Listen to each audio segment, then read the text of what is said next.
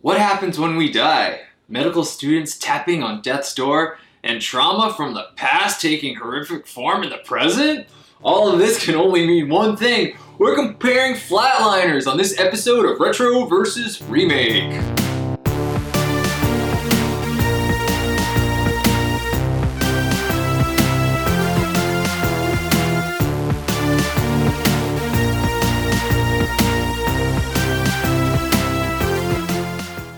Reggie Parker. And I'm Dan Bulick. Welcome to another episode of Retro versus Remake. This is the series where we compare movies and their remakes. Join us as we answer the question Should this remake exist? Today's films are Flatliners. Flatliners, originally released in 1990, starring Kiefer Sutherland, Julia Roberts, Kevin Bacon, William Baldwin, what a cast, Oliver Platt, and Kimberly Scott and Hope Davis. You're welcome. Other people too.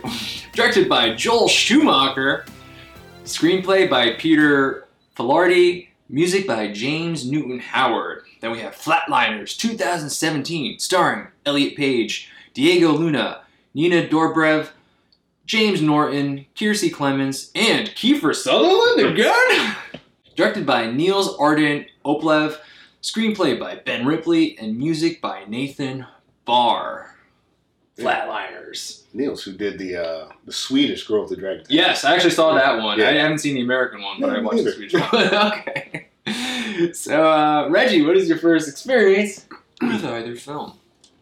My first experience with either film is for this uh, this podcast. Um, funny enough, I was at uh, jujitsu earlier, and a colleague of mine was like, "Hey, I just caught your Dr. Moreau episode." I was like, "That's cool." it's like I didn't know people listen. and um, and then he, I was telling him, well, I'm on my way now to go shoot Flatliners, and it was him and another gentleman who were a little bit older. They were like, Flatliners, we love the movie. I saw that in theaters, and he was like, oh, Whoa. yeah, they they were uh, dating themselves, which is fine, but it was like, uh, yeah, I had no experience with the films, but um, people I know have, and I knew about the remake. Like I saw some of the um, the advertising around the time, and I was like, eh, that could be a thing. And especially when I found out it was a remake, I was like, at some point, I knew we were going to do this film, but I had no prior experience. Interesting. Yeah. I knew about the original film. I had actually rented it on Netflix back in the days with DVDs Ooh. got delivered to your house, and that was the only thing they had. And I remember I rented it, and I kind of fell asleep during it, Okay. and then I just returned it. so I never actually finished it when I first watched it. Uh, and I had no idea there was a remake. Yeah. I only found out about it because I was just looking at a list of remakes. I was like, Flatliners has a remake? Yeah. I, I gotta, I gotta watch this. So for this podcast, it was really my first experience with both films. Yeah, I remember like saying, "Ah, maybe I'll watch that Flatliners movie. And then when I found out it was a remake, I was like, oh, That's what happened. Oh, nice. that's what happened. So these films are very, very similar. So we're going to do a brief synopsis before we get into our comparison. What happens when we die? A question that has plagued us since the dawn of man. One medical student is determined to find out. With the aid of four other classmates at a prestigious medical school, they think they know how to scientifically answer that question.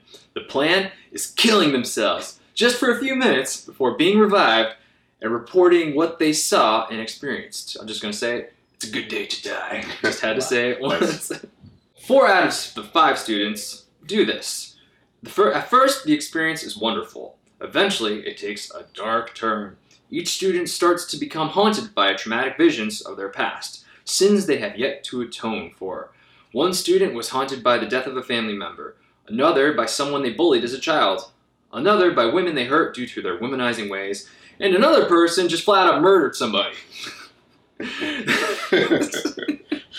it's true. That's what happened. that really escalated from one person teasing to somebody murdering somebody. So the visions become more violent and intense. Eventually, the students realize the only way to make them go away is to atone for their sins and ask for forgiveness. It's easy for some of them, but the murderer in the group has a little harder time doing this. They decide the only way to atone with their victim is to flatline one more time. At first, it seems like they went under too long and will die, but ultimately, the other students are able to revive them. The movies get to the end slightly differently, but both have the message that some things are beyond the understanding of man and should not be tampered with. The end. So yeah, so it's it's a pretty ridiculous premise. I mean, it is. It is. um, but I mean, it is an intriguing concept. Like, okay, so medically, yeah, people have been reported, you know, to Sure. die, and then you know, there's no their hearts to stop, there's no brain activity, and then Sure. they come back to life. So, like, what do they see? It is kind of an interesting concept. And I think both films kind of touch on the fact that, like, across cultures and stuff, there are some persevering themes about like Right. the afterlife. So uh, I get why you would try to do it. I guess.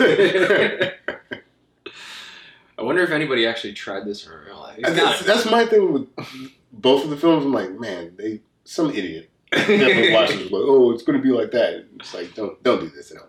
Don't flatline, kids. So the, the movies are very similar in many ways and like very different in other Oh, yeah. areas. So we're gonna get into one of the th- big differences, and that was the sort of the post flatline effects, like how it affected each of the students.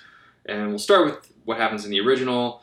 In the original, after the students flatline, when they come back, nothing really new is gained from it. Maybe just a little more, more kind of like insight or maybe appreciation, I guess, for life. And then maybe this comforting feeling that there is something after they die. What hangs in the air, palpably? Is it hope? Is it fear?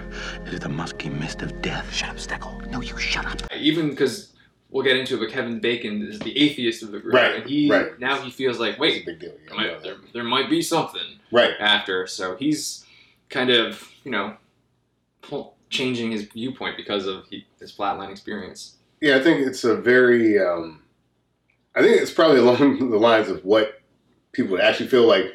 I don't know if you ever knew kids in high school like kind of like pass each other out. And I went to a all guys Catholic school, so like some idiots would like let people like choke them out, and they would get this euphoric kind of Oh no, I didn't, thing- I didn't do that in my Catholic of. school. Don't do that.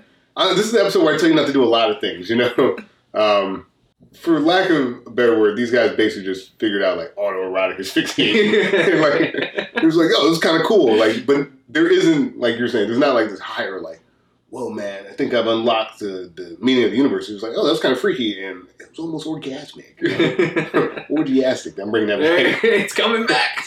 So I listened to episode way too recently. Um, yeah, it, I, I to your point though, it's like a very kind of mundane experience. Even though they're like they're all jazzed about it, it's not like superhuman. Let's put it that way. Yeah, like they didn't unlock any new powers, I guess Right. we could say.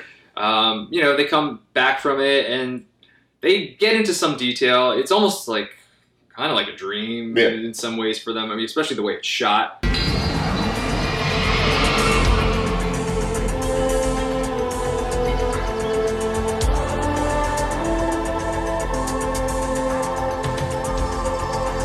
Um, that Joel, Joel Schumacher way Mhm. um, definitely has this very surreal feel to it. Not even just the when they're flatlining, but kind of throughout the movie. Yeah. There's this sort of feeling that's surreal. But ultimately, they just kind of keep doing it, and the reason they're doing it is not because like there's any benefit from it, because like they just kind of want to outdo each other. Right. There's this weird competition of like, Yo, I'm gonna go 30 more seconds. I'm gonna go 15 more seconds, dude. And then it, it just becomes that for a Yeah, while. yeah, they start kind of like flatline measuring, you know. yeah, yeah. yeah, if you want to call it that, You know. sure. Um, the only person that seems to have like a real motivation is uh, the Kiefer Sutherland character who we'll talk about, who is trying to say like, "I'm doing this for mankind. I'm doing this." For... As you're watching, it's like, what does this have to do with mankind? like, this, Yeah, his mo- his motivation is very weak, and it comes out of nowhere. And we never really like get a backstory, which is actually something the remake does Right. give us with their main character, which we'll get into. Sure. But yeah, he just wants to do it just because he, he can do it. I Right. guess it's almost like uh, hey, Stepford Wives because we can, right? it's because we can and like loosely. It's um, if we figure this out, like we're gonna be like, you know, the shit. Like it was like these are like this is a medical breakthrough, and I, I don't know. Like the more they do it, the less it feels like there's gonna be a medical breakthrough. Yeah, and it's so funny. I mean, we'll get into this. Both movies do this. Like, you know, these terrible things are happening to them, and like you think they would monitor what's happened to them post flatline Right. instead of just like the flatline experience. But you know, it's That's what. Let's not rewrite the movie No, already. It's a little No, no, early. we haven't even started talking about the movie. All right, so that basically nothing really new happens to these people once they flatline Yeah. in the original film, except for maybe just feeling like a little. Oh, that was nice. they, they make a slight reference that kind of opens up. the- I don't know the mind, but like not enough to stick. Yeah. The remake, however, we get we get some superpowers here. Yeah. I, I um I'd say it's like almost like those movies where people like take a pill and then they unlock 100 percent of Are their you, are you talking about limit? It- Limitless? yeah, yeah, that's what it felt like to me. Uh, limitless. Yeah, Yeah, which came out before this remake. six years before this remake. basically every time um, one of the students flatlines in the remake not only do they see things on the other side or whatever that is but they come back and then all of a sudden they have new abilities Right. and they're different abilities apparently Yes, which yes. is interesting so they're like mutants now somewhat like uh, the Sentinels are coming. Like, um, oh, were you too meek to stand up to your mom? Now Yeah. you're like a sex fiend. Yeah. Like, like uh, you, you're a, you're an extrovert now. It's like okay, um, what are you dumb? well, now you're kind of smart. yeah so i i mean it's it's a little dumb but like i is. understand like maybe that's more incentive for the others to want to do it sure. It's you know, it's it's a better incentive than I want to go thirty more seconds. Yeah. I want to do it more, longer than I think it, I think it does play well with the character motivations because like they're all kind of competitive in the sense that they're medical students. So when someone has a competitive edge, it makes sense that they chase it. So Mhm. Even if the result's kind of stupid, like the motivation is better, I think, for the flatline. so that's one major difference, and another difference before we get into characters is just the tone, the feel of both films. Both films are listed as psychological horror. I don't really feel the horror part, at least No. for the original film. Um, it definitely tries to really explore that question of like what is in the afterlife. Sure. So there's like it's like we talked about this. It's like sort of a mystery element Mhm. to that original film. There's I guess some horror things. Obviously, what happens to Kiefer is pretty rough. it's, it's not that great. It's mostly him. But I wouldn't like classify it as a horror movie. Like, oh, you gotta watch this horror movie, Flatliners. Like, this isn't really scary or anything. Like, it does make you think, like, hmm, what does happen? It's a thinker, but I wouldn't really classify it as horror. In fact, some of the hauntings are kind of funny, like when uh, Kevin Bacon's berated by that small black child. Yeah, yeah, she's calling him every Yeah. nasty word. Like wood. Yeah, I was like, damn. Bird. I'm like, this is why, why is this happening? Okay. What's the matter? Gonna cry? Come to cry, baby Davy. Cry, cry, cry. Shit face, rat turd, ass licking son of a bitch. As opposed to the remake, which does feel like a horror movie. Ah! Ah!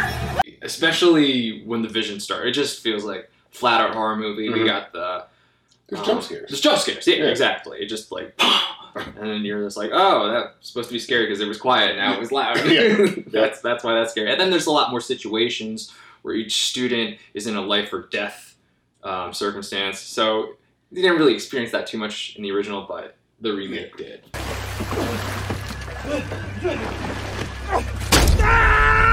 I think um, something we'll talk about is like, like you're saying, tonally. Like the original film, for whatever it is, like the tone is pretty consistent throughout the film. Like it's not a horror film. I don't think. Um, even when like the vision started happening, it's still kind of grounded in that whatever that universe is that uh, that Schumacher made. The the remake, like you made the limitless comparison. You know, when they start seeing visions, I started making like a Final Destination comparison. Like yeah, yeah, it movie- definitely felt like that. yeah, it jumps between different genres pretty like freely actually, and um, I never felt that like there was a unifying tone to the film. Uh, but I, I, I will say that as the vision started happening, it did start at least leaning more into like that horror concept, and I think once it got there, it kind of stuck there. So Yeah. I'll, I'll give them that. Oh yeah, there's definitely a point where it's like, okay, now this is a horror. film. Yes. Yes. So we'll get into that as we get into the characters. So we're going to do character comparisons. It's a little tough because the character traits and then the traumas that happen to the characters, they kind of changed in the remake. So just bear with us as we try to compare these characters. First, we're just going to compare like the traits and like who these people are as best as we can. So we're going to start with our main character, the doctor who sets everything in motion, and that's Kiefer Sutherland as Nelson Wright in the original film. I was taken away from my family when I was nine years old. I was sent to Stoneham School for Boys. I thought I'd paid my dues! versus Elliot Page as Courtney Holmes in the remake. Do you have plans tonight? Do you want to have fun with me later? This is the student who starts it all, who- whose idea it is to flatline and come back. Right. So I think Tony, you said something that I think makes a lot of sense was uh, background, right? Right. Like you don't really get background for Kiefer Sutherland. No. It's just kind of like out on the, you know, this this structure is just it's a good day to die. That's it. That's his motivation. it's a good day to die. It- It's like there's more backstory for um actually every other character has at least some traits you can lock onto. I would say the first person where you really get a backstory would be like Kevin Bacon, but like that's just that's never really there for Kiefer. The only thing that is his like character trait or personality is that like he wants to be the flatline guy. I want to like discover this thing. So uh, other than that, like who is this Nelson Wright? Now? I don't know if I have that answer. Right. Yeah, he just doesn't really have a motivation to do it. Like, That's why I brought up Stepford Wives because we can, because he thinks he can do it. right. He wants to be the first one. He wants to go on 60 Minutes. They joke about that a lot in the original film. And, you know, it, it just kind of like, okay, I guess so. It's 90s. It's Kiefer Sutherland in a Joel Schumacher film. Let's go for this ride. Yeah, yeah.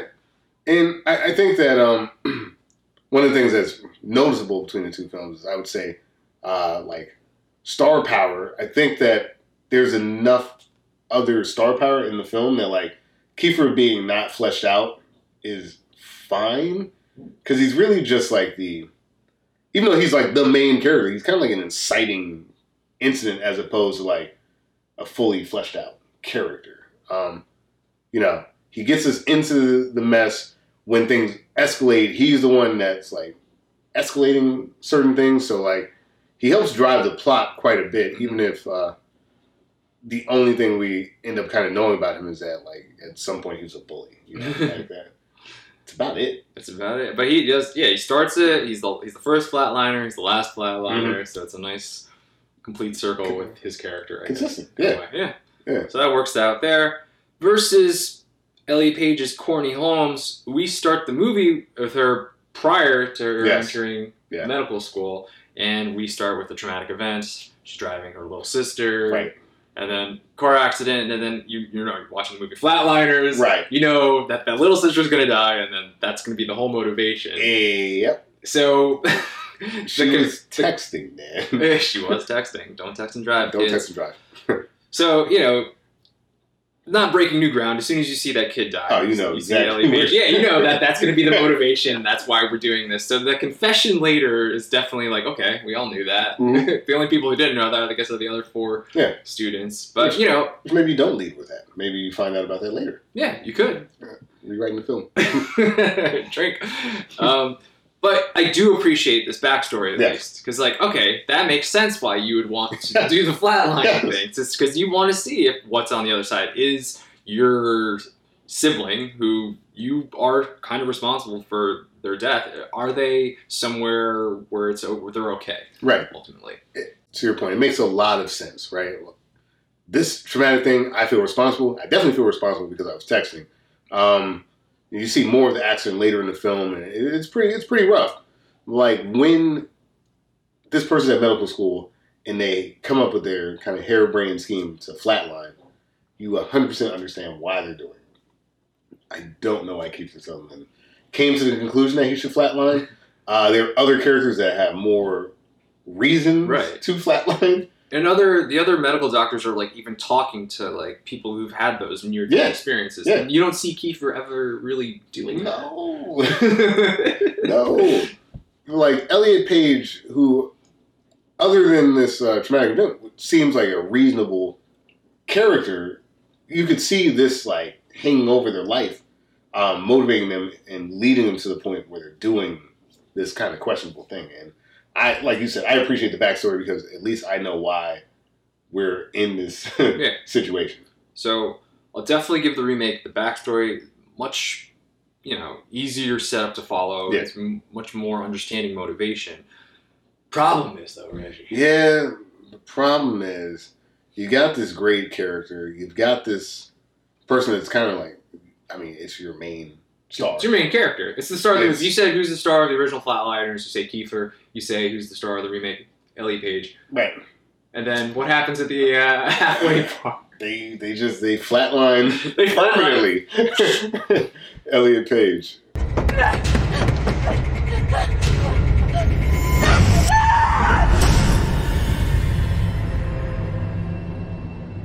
Elliot's character is is dead Yeah, halfway through the movie. Bizarre. Yeah, That's a choice. it, it is a choice, and like it's a choice I'm okay with if you start knocking off more people. Exactly. The reason I would say you knock off the main character is to say, well, guess what? No one's No, safe. no rules, baby. we, Yeah. we, we kill Elliot. We are going in. we can kill anybody now mm-hmm. because we killed the main character. Problem is, nobody else dies in the rest of the movie. Right, right. Because when that first happened, I was like, "Oh, Yeah. okay, gonna, yeah." Because like the most obvious choice is like who to kill next. If you're gonna kill anyone, is uh the uh the woman, the, womanizer, yeah, yeah. Like, I kill her. Um, yeah, at the time, her. Um, kill kill Elliot. Kill um, you know this person. And yeah, I'll go with you, but you can't just kill Elliot. You just kill the main character. You kill the main character who you give a strong motivation to, the person who started this whole thing, Yeah. And then you just kill them halfway through the film. And Wow. also like a character we haven't talked about, but like uh, I feel like there's like a rivalry aspect to like Elliot Page and Diego Luna's character that really could have been fleshed out. Like if you keep that character around longer, there's more that you can do with them. But by killing them so early, it just um, it could have been interesting, but it wasn't because no one else died. It's it's at that point it becomes a poor choice. Yeah. Actually, really poor choice. I, I, I was shocked, and you know it's gonna it's gonna play into what else I have to say, but I feel like we got to get into the other characters in order to really get into that. you know, you want to bully kids, you want to get some smortions, all that. You, you text and drive. You are the lowest scum yeah, of the earth. yeah. It's so weird. and it was like it was an accidental murder, but, but Not like an act. Uh, right, right. But that was an accidental murder, Okay, a cover up. okay, okay, you got me there. that was an adult doing like I'm not I can't let anybody know what happened because in my career. This one was like I fucked up and killed my sister and now I gotta live with this the rest of my life because I fucked up. Yeah, That's very different. it's it's different. We'll get into that. We'll get into that. Let's get into some of the other characters who are kind of one to one comparisons because we are kind of jumping around. So one of the characters you kind of brought up, the womanizer. We do have a womanizer, kind of a one to one in both films. So you got William Baldwin as Joe Hurley. Are you serious? Joey, I trusted you, Joe. and James Norton as Jamie. Courtney Holmes. I am mildly surprised, but offer accepted. Now this is the only character who's like similar in traits and kind of has Yeah. the same trauma happen Yeah. to them in the present. Yeah, I mean William Baldwin. Um, you know, there isn't really uh, a villain in this film. I mean, I guess maybe these ghostly specters, wraiths, uh, bad spirits, whatever. I guess they're villains, but really they have a lot of cause to be upset. Uh, William Baldwin is just a terrible, terrible person. Yeah. There- there's no redeeming quality to this character. Um, I mean, you're basically introduced to him basically just banging some chick on a camera that uh, that woman is not aware Yeah. is there, and his central character motivation is I'm going to sleep with women and film it. And then at some point, I guess he feels kind of bad about it, but not because he did it, but because there's like Yeah, consequences. exactly.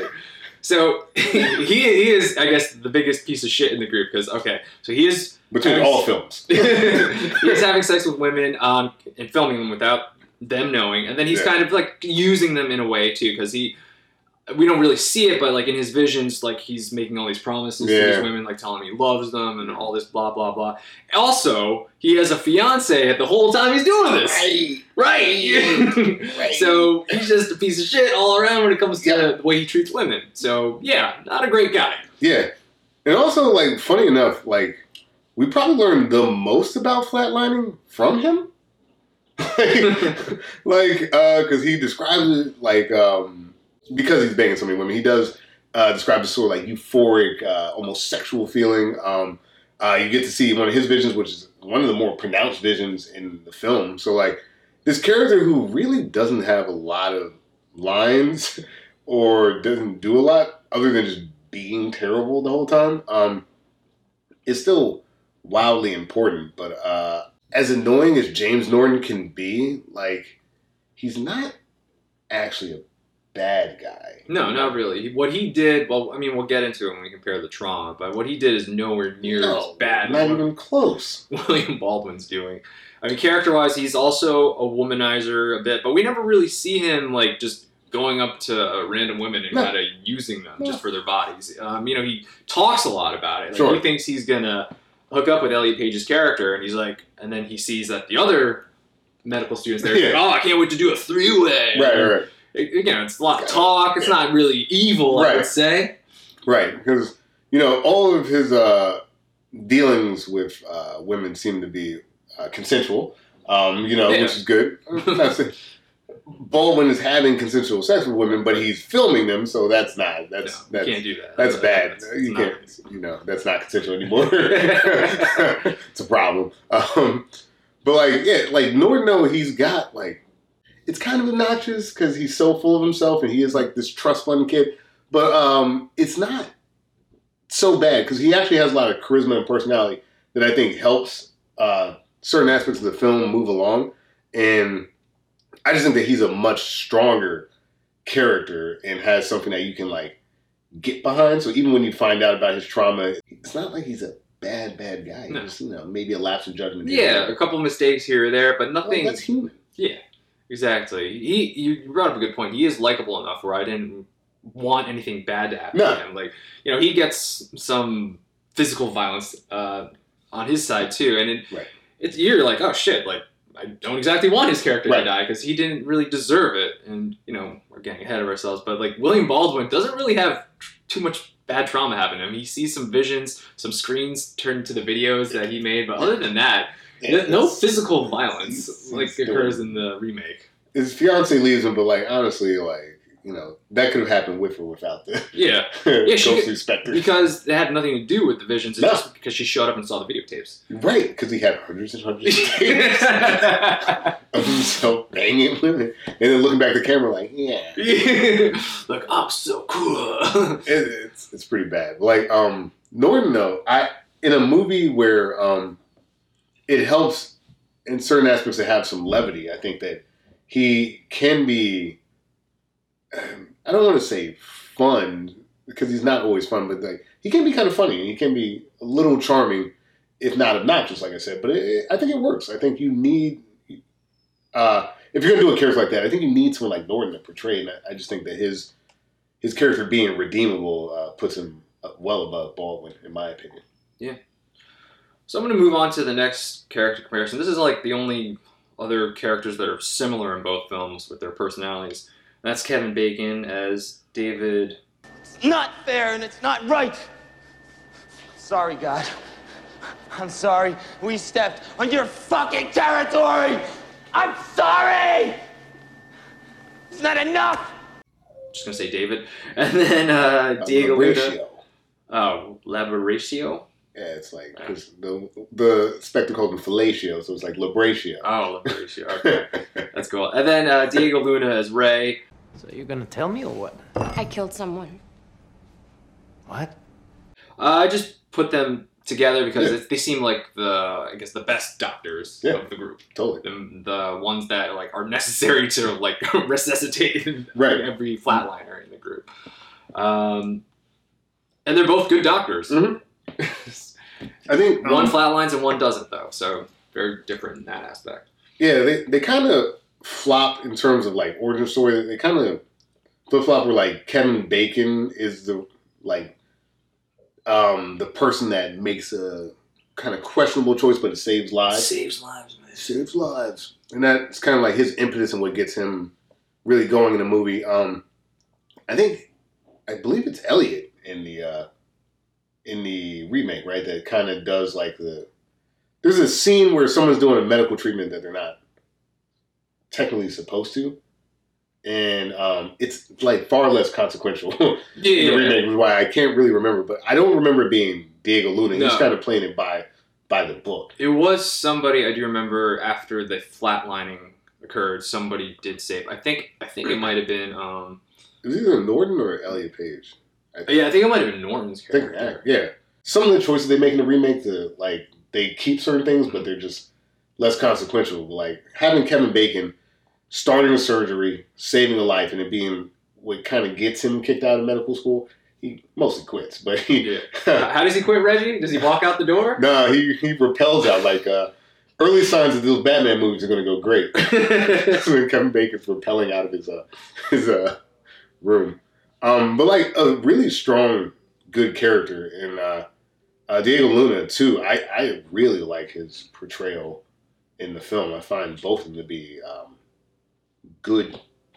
What do you say? Like glue for these films. I thought Kevin Bacon um, was really the grounding element Mhm. in that original film. Just kind of like, all right, everybody, come on, let's all, let's all come together. Let's let's figure this out and let's Right. let's just really assess the situation. He like really takes care of like Julia Roberts' character, and that's kind of like uh, Diego Luna does with um, Marlo. Oh, yeah, in the film. yeah. he kind of does the same thing, just like take care of her. But I don't know, it just I don't know, I'm just gonna sound really superficial, but like.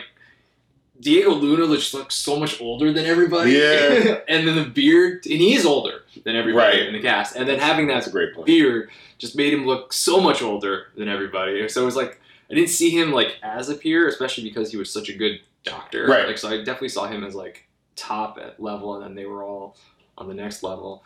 So that was just a little hard for me to get past that part. Yeah, and I think um, the older thing, I just kind of like let that wash over me. But like the other thing too is, uh, out of all of them, he has like the least support. Like all the other ones have some sort of reason from like whether it's a trust fund, whether it's like family background. Like there's a reason why everyone else is like kind of there. They're like entitled, for lack of a better word. And Diego Luna's like, nah. Well, he is older because he was a fireman first before he started. He was a fireman. medical school. And I don't know why we needed to know well, that. Because he's saved lives before, so he's not just in this for himself. Oh, a great guy. Yeah. I don't know. I, I thought was, I thought I was I was bored by his character. I know you said you liked him, but I was kind of bored by his He- character. he is. And he kept flip flopping. He's like, Yeah. oh, "Let's not do this. Oh, this is great. I don't want to do this. This is great." It's like, Yeah, he's too much of like a goody two shoes when he wants to be, and then yeah, like he he's a lot of the friction in a movie that like doesn't need it. It's like we know you're gonna flatline, so we don't need this guy being Right. so over the top. Like I don't know, and then because he's a bit older and has that authority, like when he says we shouldn't flatline, we better listen to Dad.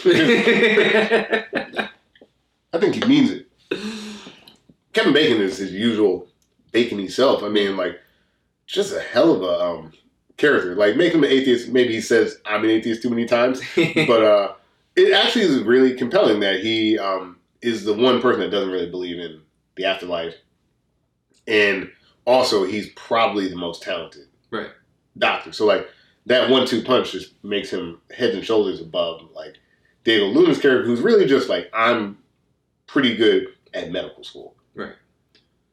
We don't see him in action enough outside of the flatlining to give him that like Right. gravitas that the Bacon has, and uh, he's just not. You're right. He's not as fun. Kevin Bacon's a lot more fun. Yeah, and you know, because he doesn't flatline either. Maybe if his character flatlined, Right. it'd be a lot more interesting. But because he's just kind of judging everybody who does it, and then kind of just jumping on the bandwagon when they come back, it's it's not really an interesting character to me. Uh, no, I, I think um, part of it is uh, of this cast. I would say Elliot Page and Diego are probably some of the stronger actors, which is why I think I like Diego Luna in this role because there's uh, there's not a lot of great actors in the film. Um, but yeah, I think uh, it's almost like an oasis, or like you know, it's like oh, there's a, a puddle of water in the desert. Like this is great. I shouldn't have said that. but no, he he also that character also. You're right. It, it stinks. I mean, no, he's a, he's a fine actor. no, he's a good actor. I watched the the character- Terminal recently. He was great in that. He was good in Rogue One, obviously. But like you know, I think his character was just overall was just like nah. Yeah, he's a little, he's a little flat. Oh. That's the first one. so uh, that's I think that's it for character comparisons because all the other characters are kind of different. I didn't want to just compare like Julia Roberts to Nina Dobrev. yeah, I don't think like there's a. the girl. Yeah, so I think from this point we'll just go into the traumas and then I'll maybe maybe flesh out some of the other character traits that we didn't get into. Absolutely. So I'm gonna start with Kiefer because that's our lead in the original. So his trauma is comparable to Nina Dobrev's Marlo's trauma, which mm-hmm. is that they both have murdered somebody. So you're gonna tell me or what? I killed someone. What? accidentally, of course, but the, the two of them murder somebody, and they both don't really have the same arc, but they their arcs end the same way, if that makes sense. They're both the character who's the final flat line, Right. and they have to do that in order to atone for the sin of the murder that they did. So it's the remake does an interesting thing in that like you know Kiefer and Elliot Page they're they're here, Right. and then once Elliot Page dies, then Nina kind of takes on his character arc instead. It, it was a weird pivot, and I'm gonna say it right now, it didn't work for me fully that pivot of that. But um, we'll get into what the trauma is exactly. So I'm gonna let's start with uh, Kiefer's Nelson Wright and his bullying ways and how he killed a child and now he saw the child. Yeah, he uh, he used to bully Billy Mahoney. Uh, Billy Mahoney. I was trying to remember the name. yeah, I have to look it up now. um, yeah, he was he would bully Billy Mahoney all the time, and what was it? He like threw a rock at him or something in a tree. Yeah, like they were bullying. They chased him in a field, and then yeah, he got up a tree, and then, then in slow motion he yelled no, and then one Yeah. rock hit him, and he fell, and then he took out. Well, that not only killed the kid, but he fell on the dog, so the dog died Yeah, too. that's brutal. That's yeah, awful. it's pretty rough. It is very traumatic for a kid. Yeah, what I love about it is uh, because he's such a sociopath, uh, he never thinks about it until he flatlines. it's uh, this was an event that he just uh, washed away in his life. Um, yeah, I, I felt that the the Billy Mahoney thing. Um, I don't know. I felt like it kind of kind of worked, right? Like Kinda, kind of, kinda. When it wasn't comical. yeah. Okay, so Kiefer's vision is this Billy Mahoney who he killed as a kid. So Billy Mahoney comes back when As he's a still a kid, right? So ultimately, what you get is Kiefer Sutherland getting beat up by a little kid. Which is kind of funny. It is hilarious because Kiefer's really into it. He's like, no, God, no! He's just like getting the shit kicked out of him by a little kid.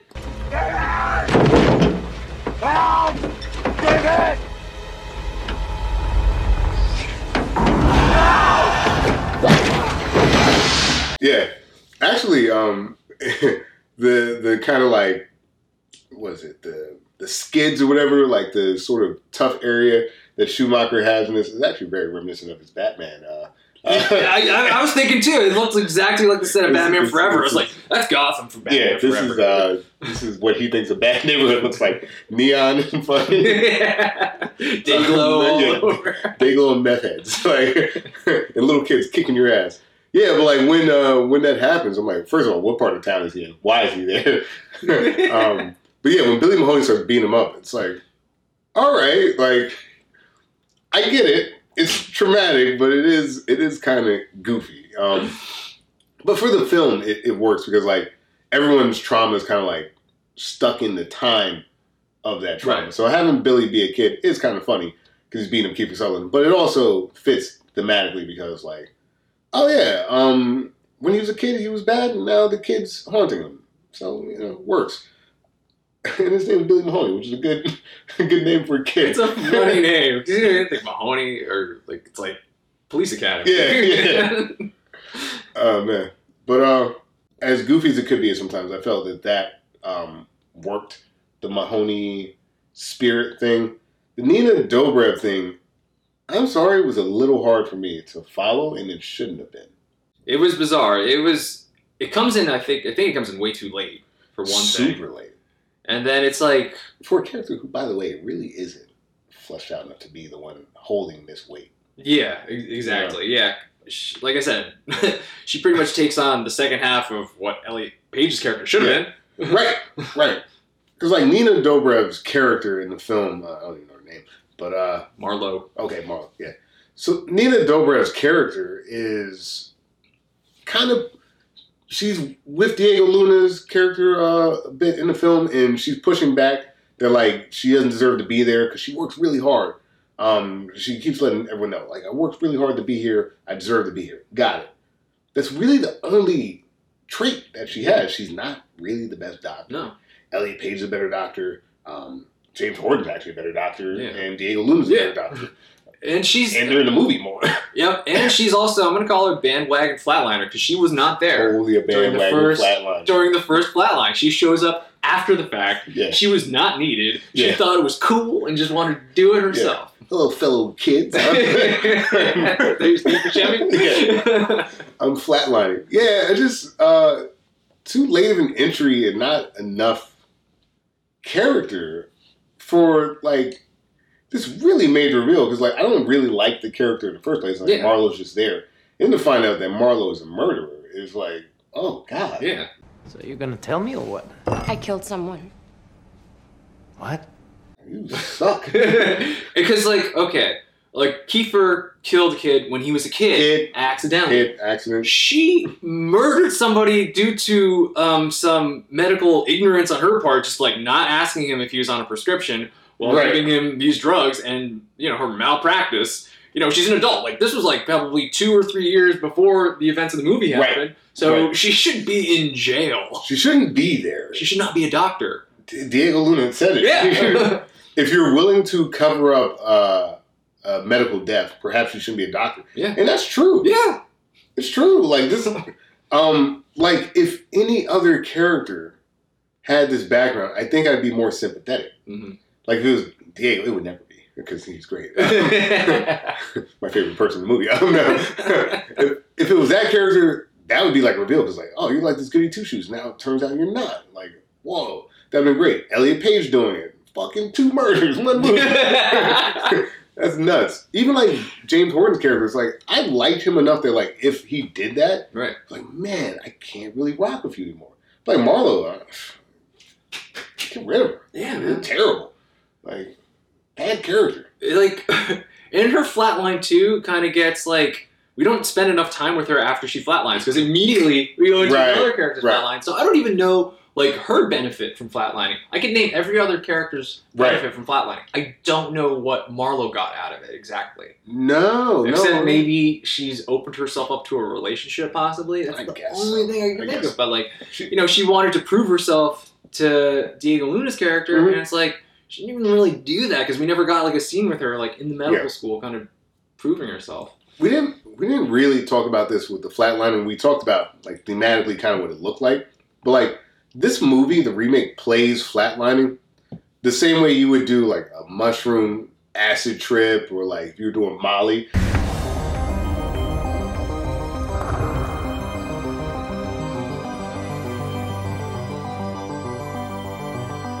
They treat it like doing drugs. So like when Marlo's flatline goes bad, it's just like a bad trip, man.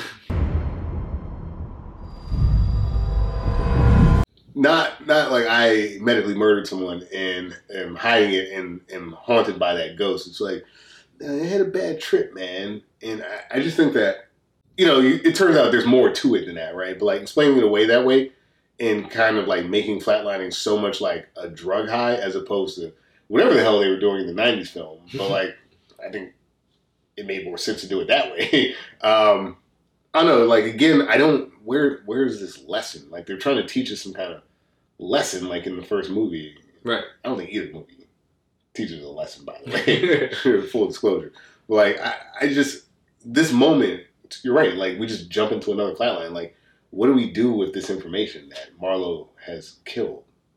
yeah uh, I know yeah she was the she's easily the least interesting character of all five even the like you Oh, said the, the kind of Luna's- mousy, like oh the No, sorry. like she, yeah, at least she has something, Mhm. you know. Like we see like a bit of an arc for her, but like yeah, her thing like I need to prove myself to Diego, and then like we just focus on her so much. Right. And the second half, or not even the second half, like the last 30 minutes or so of the film, and it's not really a character I care about. And I'm, I guess I'm still kind of just like, where's Elliot Page? what, what Right, are we doing right. here? To put so much weight on her was bizarre. like yeah, the Elliot Page removal is really jarring. If you invested so much in Elliot Page and then just remove them from the film, I don't, you know, like it, it causes a struggle. And like this actress who's, you know, she just wasn't in the movie enough, like No. to warrant this reveal. And it's, I don't know, like the Kiefer Sutherland. Yeah, it's goofy to get beat up by a kid, but like it's kind of consistent film. So like I, I'm with it. I, I like that Billy Mahoney's like trying to axe murder him in this truck. You know, I don't love that Nina Dobrev is like seeing visions of a guy, and maybe the guy's chasing her, and maybe he's not, and it and at that And a jump scare. jump scare, and at that point in the film, they have actually kind of revealed how to solve this problem.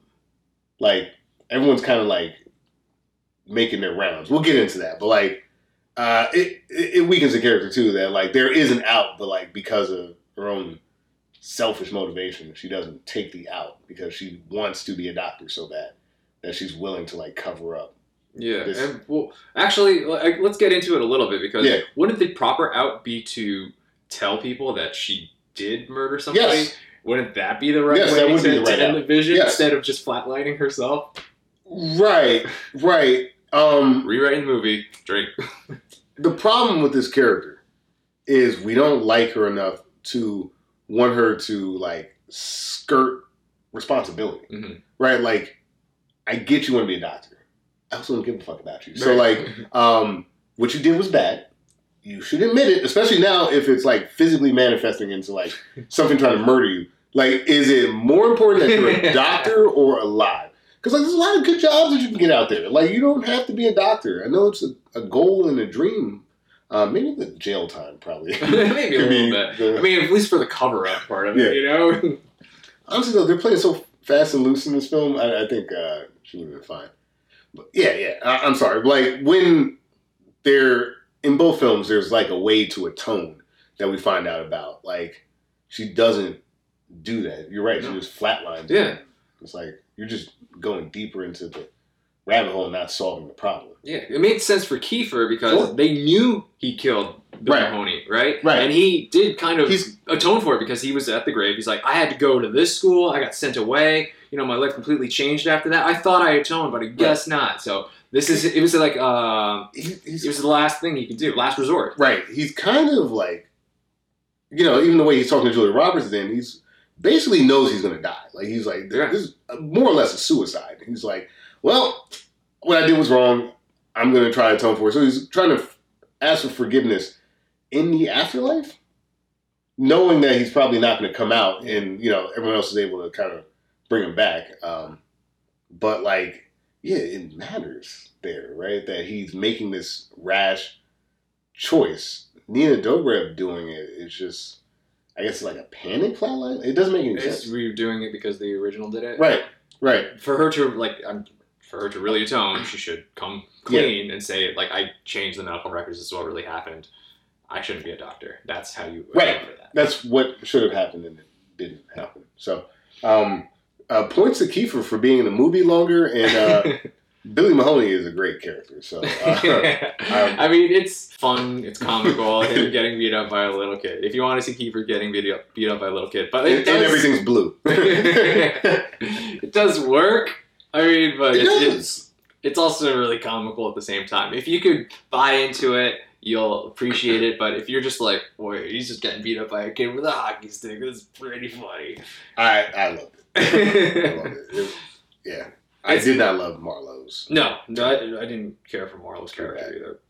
So moving on to uh, the next traumatic comparison. So hey, Julia Roberts is in the movie. Yeah, Uh, so Julia Roberts uh, as Rachel, and her traumatic story is more in line with what happened to Elliot Page. Yeah. Death of a family member.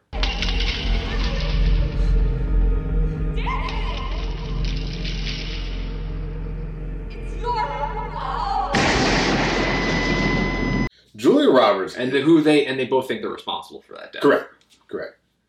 Julia Roberts is actually really good in this. Yeah. Um, like another grounding character. I felt like Kevin Bacon and Julia Roberts bring this film into the realm of the I buy this. Mhm. As ridiculous as Billy Mahoney beating you up is, as ridiculous as like uh, a kid coming from the past and like cursing you out and calling you a honky, basically. Like uh, those two, especially when we're on screen together, really make Right. this feel like a real story. yeah, her her arc is probably like the It's best, the best arc. arc. Yeah, That's the best arc. Because Julia Roberts, throughout the film, is talking to elderly patients that are yeah, uh, dying, and she's like asking about the afterlife and trying to figure out like what it all means because her father dies. Mhm. and she's of all the flatliners, she's the one with the best motivation to want Correct. to flatline because she has lost somebody, Right. unlike all the other patients, Which- students. Which is actually kind of like funny, somewhat that everyone keeps like outbidding her to flatline. Yeah, Uh, twice. Yeah. but then also like because of the Kevin Bacon comparison, Kevin Bacon doesn't want her to flatline because he's afraid about the result. Mhm. And he's actually right about that. Yeah. So um but like again, all these little things, caring about the elderly, concerned about the afterlife, death of a family member, Kevin Bacon being concerned about her, all this is really good, just like universe building and this character is fleshed out in a way that um really makes you care. And I think that it's a more kind of understated role, but I think that Right. she's phenomenal in what she does in her time in this film.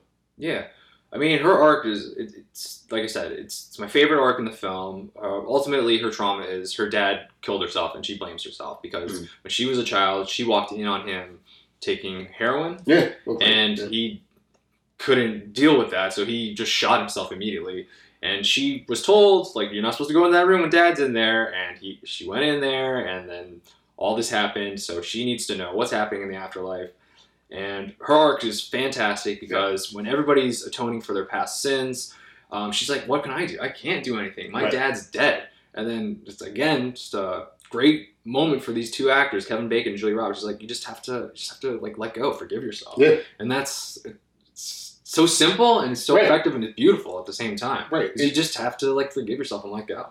It's the one person who really doesn't have to ask for forgiveness. Yeah, you know um, but because of who she is and how this event affected her uh, in her mind yeah she does. And i think that like being able to let it go if there's anything in these movies that is a message right. i think julia roberts has it. Yeah, you know?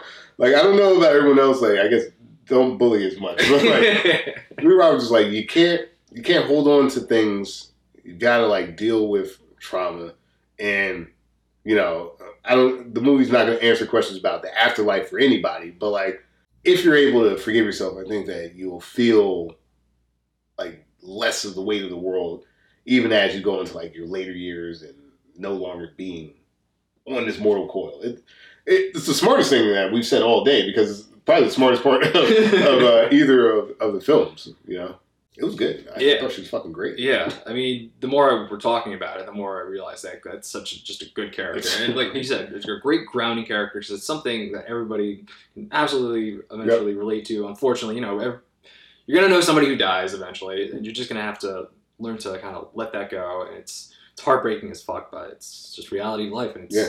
It's done really well. It's so And you So mo- well in a goofy movie where Kiefer Sutherland's getting Yeah. constantly beat up by a little kid, yes. you got such a nice heartwarming moment with her. It's it's it's great. it's a great moment. Um, I think the the Kevin Bacon connection. I think just Yeah. those two in tandem make this movie Yeah. work. And then like that moment when she like hugs her dad, I was like, Oh, oh man, I wasn't ready. I wasn't ready to great feel mo- feelings Yeah. like this. Damn. So it wasn't blue that time; it was like red. You know? yeah, So yeah, like- yeah. The colors they, they they went to normal colors. It was no longer that scary color. yeah, yeah. So it was good. No, it, it you know it's a little cheesy, but you know it's it works. It I, works me. I thought it was great.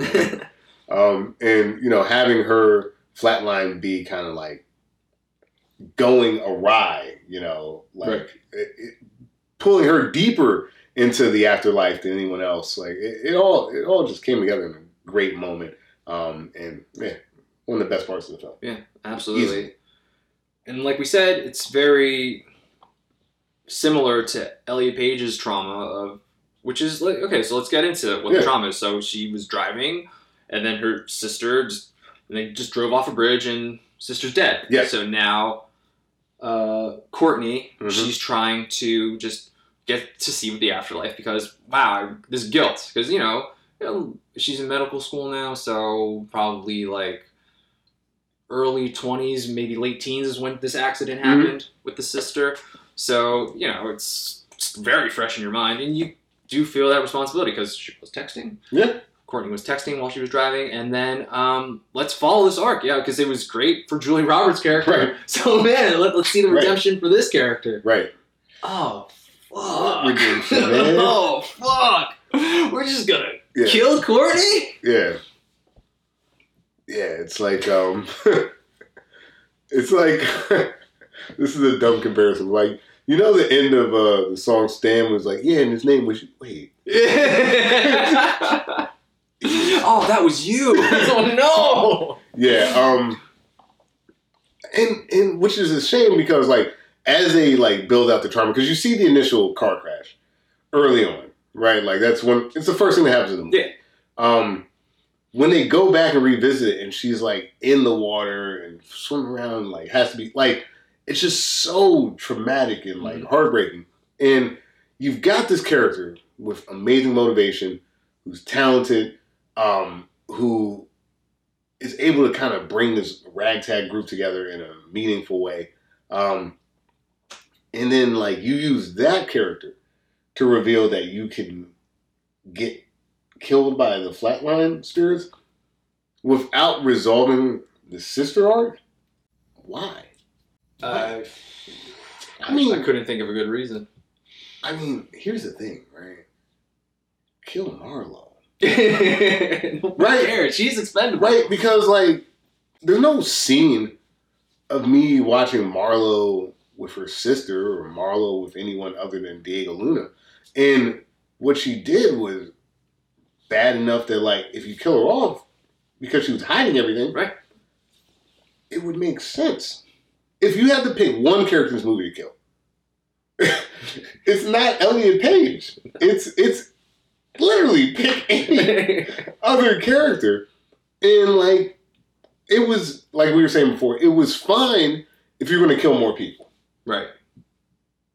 I know I said that before, but it would be fine because you're like, okay, wow, shit. No one's safe. Who's next? Right.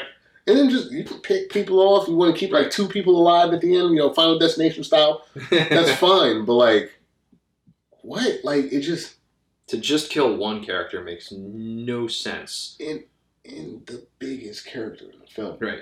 Like if you like if you did Flatliners like 1990 and you like no one really died in that one, but like if you just killed Julia Roberts, that would suck. That would suck. yeah. Because like it's actually one of the most redeeming characters. Like Like you, you could kill maybe Billy Baldwin's character because he was the, Sure. he was the biggest piece of shit Sure. out of everybody, and his character was like I guess the least interesting. it, it's such a weird turn too when they kill Elliot Page, because like Kiefer Sutherland's just like, yep, and then um, she died. It's like, what? You guys know anything about that? What happened? Anything? Do you guys No. like my movie about this? Nothing. All right. Well, be careful, because you know it would have been hard to explain why like a bunch of medical students. Well, it wouldn't have been that hard. A lot of stress, the tests and everything like that. It well, wouldn't have been they didn't they mention earlier in the movie that somebody had killed themselves? Yeah, sure. Like I I just it's such a weird bad choice. It doesn't make sense unless you kill other main characters. That's the only reason this would make sense. To kill the lead of the movie She doesn't with an unresolved arc. Like, what is the arc for that character? Like, my sister died, I get killed by a sister, and then I kind of see my fellow classmates in the afterlife, kind of? That's the arc? texting and driving, which is bad. Don't do it. Because like tragedy like this can happen, right? Texting and driving by this movie's universe is worse than medical malpractice. Why? Why? Like I just don't I don't get it. Like, man, I'm repeating myself, like, you're right, it only makes sense if other people die because eh, that's the only way this It just raises the stakes because that's what the death of a, a main Sure. character is supposed to do is raise the stakes for everybody else. But I don't Like- because like, like we said, you pivot right from that strong character Right. to Marlo passing the torch like that, Yeah. and she fumbles it. Yeah, she, she- fumbles it bad, man. she She can't. She can't carry that. I mean, after that, your next up is quite literally James Norton. Right? Like there there's no one else that's more fleshed out in the film. And like James Norton, because he's basically doing a Billy Baldwin type character, I don't think he should be the one carrying this film. Like, once you kill Elliot Page, there's no one left that should be carrying this film. Right. No one. and um, yeah, especially the halfway mark. Wow. I didn't realize that that's the halfway mark, but it's the halfway mark. That's a There's a lot of that's a rough place to make this choice. Um, yeah, I just uh, I feel like unsatisfied with th- this result because I, I there's a moment here to like let it go, Yeah. like Julia Roberts did. Exactly, man. Let it go. You, you did it. It was a mistake. It haunts you. Right. You're never gonna. You're never gonna get past that. But you have to. You have to live your life because I think your sister would want you to like be able to move on. Right. And like you're doing these things, you're flatlining, you've convinced others to flatline just so you can deal with this. Come on, you just just let it go. Like Yeah. But, but it's so simple and just so beautiful in that way. Yeah. Like Billy Mahoney haunting you is so stupid. Is fine, right? Because Billy Mahoney is not your sister or brother. He's a person that you tormented. Right. Your sister who you accidentally killed isn't haunting you to death. That doesn't like that doesn't Yeah. no. Right. No fuck no. Exactly. That's a terror no. No, if my fucking brother like got in a car accident because he was texting, and I was no one, would- I wouldn't come back and haunt him. I'd be like, "Fuck, that sucks." You're gonna have to deal with that. I don't know what ghosts do. You know, like no Casper here, but like, I like. Are you saying that their relationship was so flimsy that your sister would come to the afterlife, or or which is not fleshed out enough in the film, or this isn't actually your sister, this is some sort of like Manifestation of guilt coming at you. yeah, some sort of like specter that feeds off of your guilt, which you can't do because there's already too many things happening in this movie. Yeah. There, there actually needs to be no explanation for the specters or whatever because if you try to explain it, this is not the movie for this to happen. Right. Because you've done too much already. Mhm. I don't know. Just, whew, bad choice. Yeah, it's like it's like if the original had like Julia Roberts' dad just trying to kill her the whole time. Right. Instead, she's just haunted by his images. She just keeps seeing it over and over again, which is dramatic enough, I think. Right, right. And I think having this character, like we talked about, who really does not hold any of the same type of guilt, or shouldn't, uh, that these other people do, um, it's what makes it fascinating, right? Like, Elliot Page, yeah, because the Texan thing can hold some of this guilt, I guess. But, Right. like, um, it, it's not it's not the same. Like, killing Billy Mahoney is not the same thing as you got in a car accident with your sister um, Marlo actually covering up a murder is, is much worse. So you're gonna tell me or what? I killed someone. What? And that character just kind of, eh, yeah, just, eh, well, you know, I told you. it's cool. I told one person. I feel better. Ugh, ugh. It's, it's a rough, rough patch of the film when, when this happens. And uh, Elliot Page was so good, so good Yeah. before this. And then, Like I almost think like, did Elliot Page just not want to be in the movie anymore? Like I feel like there maybe was a rewrite. right? Like, There had to be. I, lo- I tried to find out if there was like some scheduling conflict or like Elliot Page was just like I'm, I'm not doing this movie anymore. But like you think about it because you do see the character Courtney in Hmm. like visions of the afterlife, so there was. It's not like well we gotta we gotta kill the character here because Yeah. we're not gonna do the movie anymore. I could, you know, I mean, we don't know this, but I can see like some kind of creative differences, like some on set thing. They're like, all right, I'm fucking done with this, so Yeah. wrap it up. You know, I mean, we saw we saw Dr. Moreau. So, yeah. I don't know, man. It just it, it, It- doesn't make any sense. It uh, it doesn't. I can't explain it. Um, before we move on, though, I do just want to go into like the superpower that Courtney got. Um, when she was in class, she, she, she was able to Oh, just yeah. recall like all these weird medical like procedures or Yeah. events or just like solutions um, that weren't even covered Right. in that class. right. So, and they all came together and decided that Courtney had the ability to recall anything from the past. I guess. Yeah, I guess. It's only used in that one scene, and it's just supposed to be the catalyst to make everybody else want to flatline. Right. That's pretty much it. Yeah. It's uh Limitless. nah not not limitless. Um fucking uh you like apples? How you like them apples? oh, Like- Good Will Hunting. Yeah, Good Will Hunting. It's like um he only read philosophy 101, but I read philosophy 301. You know, it's basically that. Like it's so, um yeah, like that shit. People saw them like Rubik's cubes and shit like that. It's like, yeah, it's like well, it's not mm. really. You can solve a Rubik's cube pretty fast. It, there is a technique to do it. Someone tried to teach me one time. It- It's it doesn't really mean Yeah. you're like super. No, it doesn't. All of a sudden. It doesn't at all. Like actually, for Christmas, my mother-in-law I guess hates me. got me. A, I'm joking. Uh, got me a Rubik's cube, but like she got like a uh, advanced one.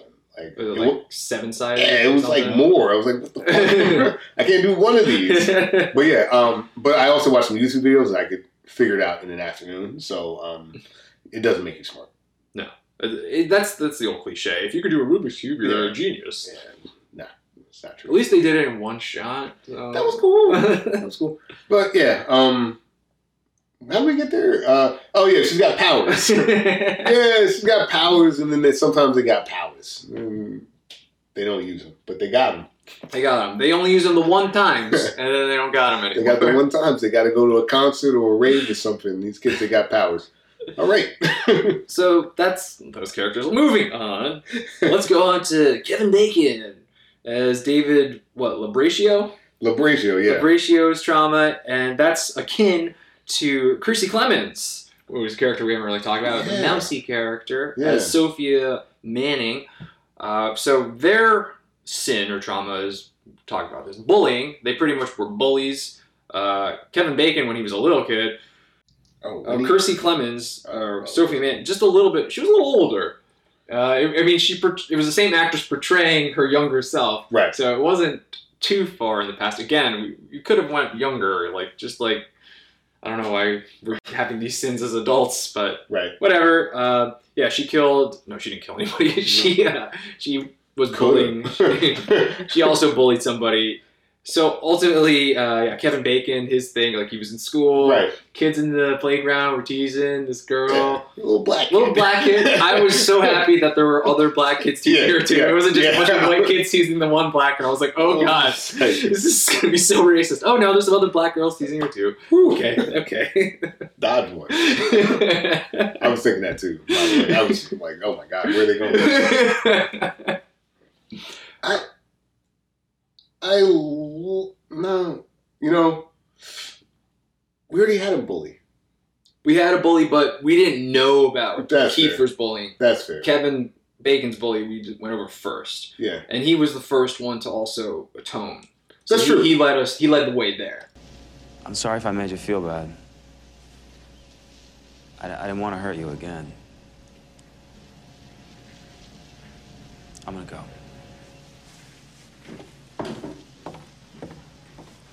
David? Thank you. that's true. So that that was a big scene. I I do think that like. I think that playground scene is shot really well too. Like the way he kind of like swoops in. Yeah, there's a lot of great shots. I was just Some admiring the way that Joel Schumacher. Yeah, shot Schumacher really. Uh, he had an eye. Yeah, he's, he's got an eye. And like having the kind of camera circling as the kids are like circling her and being rude, and then Kevin Bacon as himself as an older person watching this Mm-hmm. traumatic event that he did. I thought it was a fucking uh, great scene for a scene that really has no business being that that good. Um, yeah, no, I, I I enjoyed like you said that he was like, you know, this is really bugging me. I gotta go. Yeah, yeah. I gotta go find this person. That was that was a real dick. uh, again, like that that realness that like it's a simple thing. I was mean. Mhm. I'm sorry. And she's like, you really don't have to do this. And she's right. It's like, Right. get the fuck out of my house. Yeah. I don't even remember you.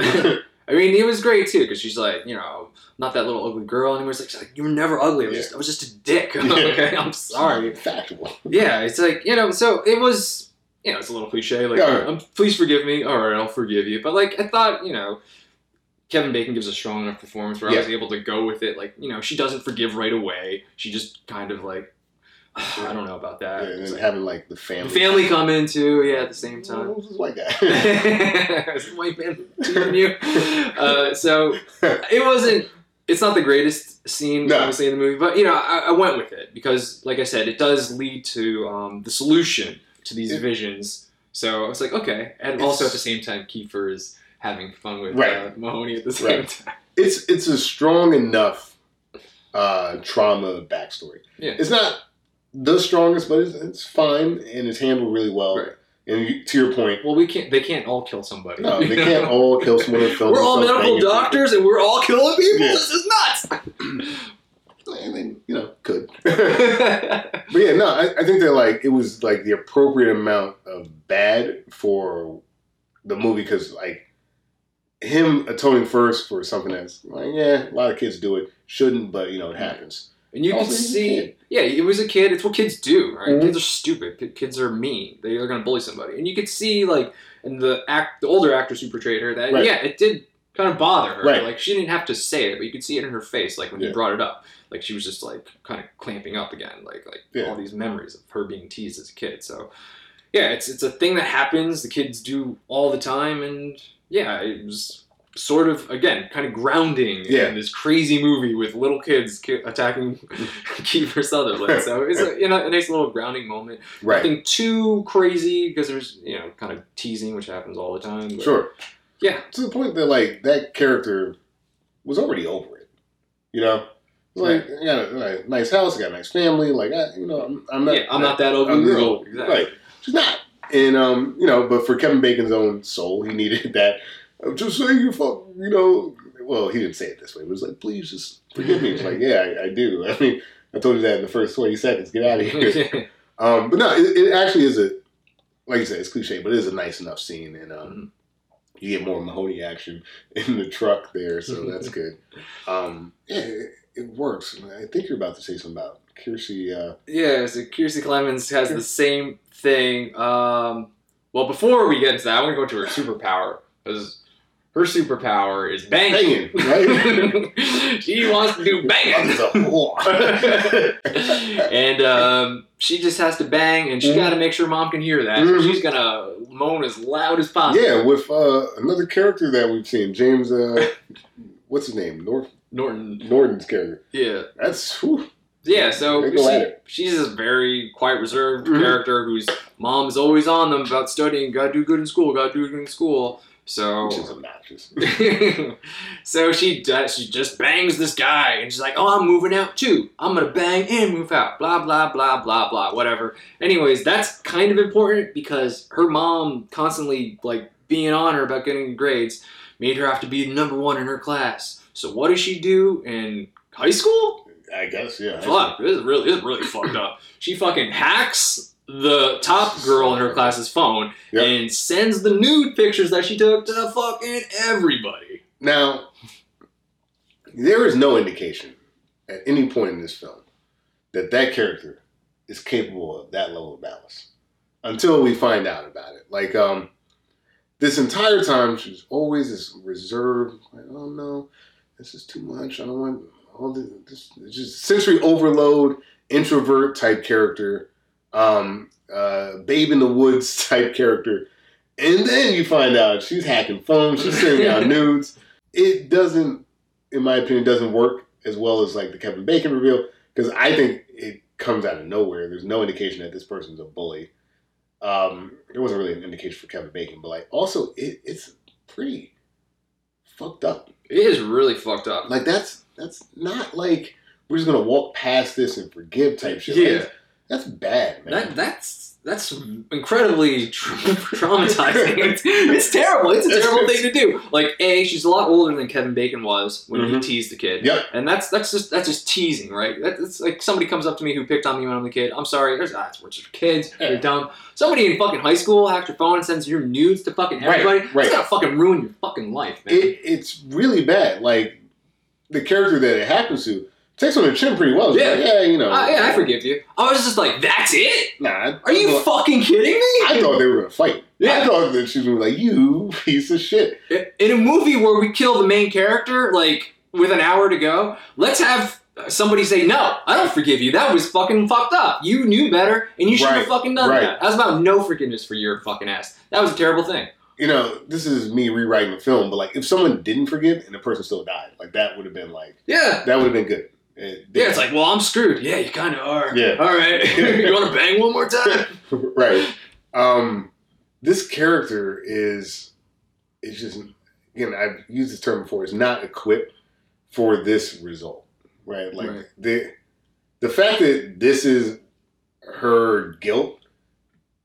I, I I don't know, man. This this is not as portrayed the character that is guilty for this particular crime, and if they are, like you've taken now second most likable character and made them like an unforgivable bad person. Like it's it's not like a mistake. Like you maliciously hacking someone's phone and then sent out their nudes, and like this entire time you've been kind of playing this like sweet innocent thing, and it's like, oh no, you're like really that's really bad, man. Like you're a bad person, and this movie is willing to do that to basically any actor that you're willing to get behind. They're like, nah, I know you kind of like this character, but let me tell you, this is how bad they are. And like, I don't know, Kevin Bacon, I didn't feel like I no longer like Kevin Bacon because he bullied some kid when he was like eight. It's like I'm questioning this woman who just got into medical school, so it's like this is like five, six years ago. yeah it, it was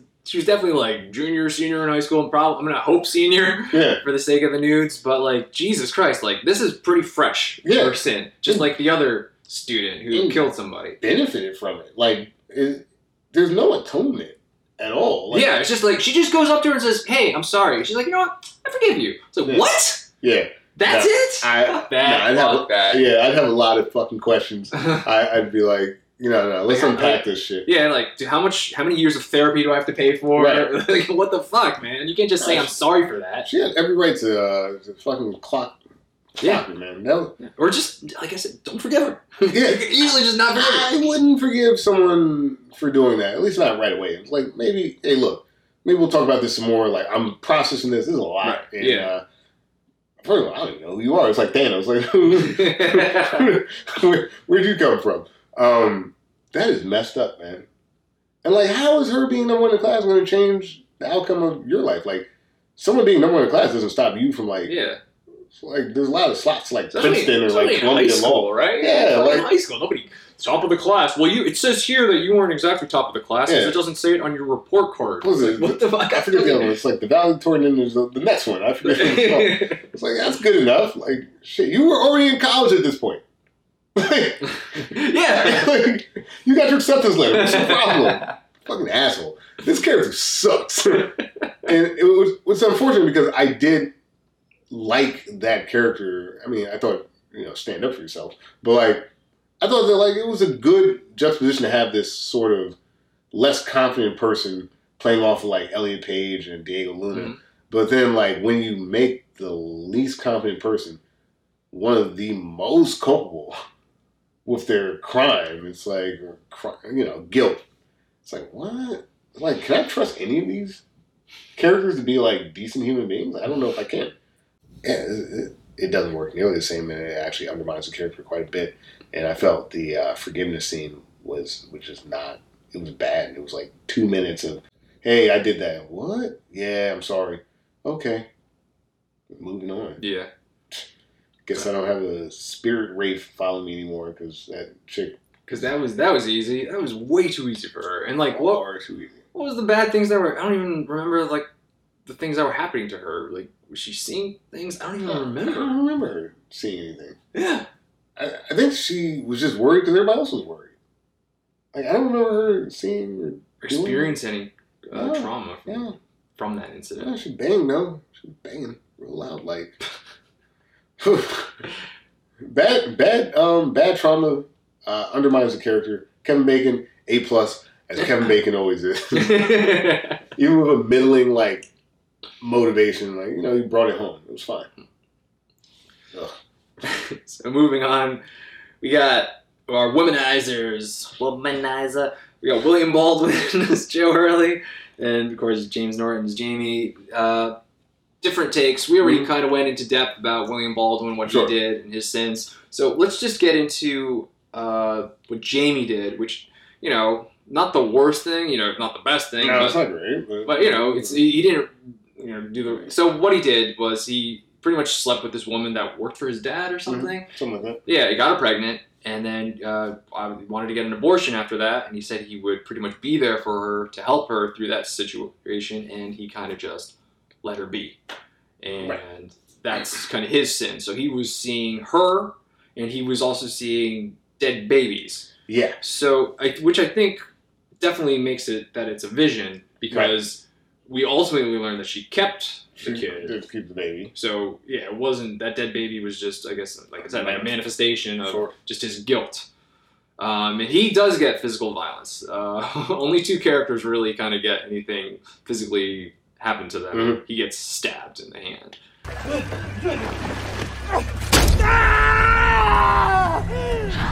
So again, not the worst sin. Like uh, like you said, we set him up to be a likable character, and you know, you know, it's not cool to do that. No, it's not cool. But it's not irredeemable. No, no, it's like I guess like a common enough thing.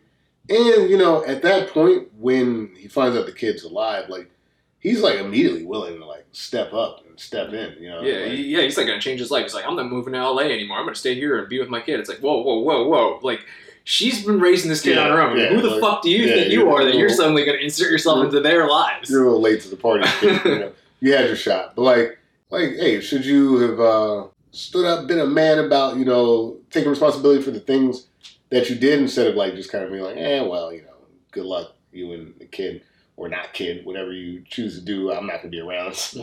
Figure it out. Like, um, was it great? No. Was it like evil beyond reproach? Like that? It was, bad, bad choice. He pretty much pulled a Mike Damone from Fast Times at Oh, Ridgemont nice. High. Yeah, I Nice. remember that. He did exactly that. He got the girl pregnant, said he was gonna be there for her. He wasn't there for her. She Yeah. should have just keyed prick on his car, and then, Mhm. then we would have had a nice '80s movie about it. No, Nice. But like no, ultimately it's not the worst thing to happen, and it is like you said, it's unfortunately it's not that uncommon Right, for this thing to occur. So it you, we do set him up enough where he's a likable character. Where I didn't think he necessarily needed to die because of this No, sin. no, no. He, you know, he didn't step up to his responsibilities, and you know that's something that he's going to have to you know deal with. But it, eh, I don't know, like as consequential as that is, because like you know there's a child involved and stuff like that.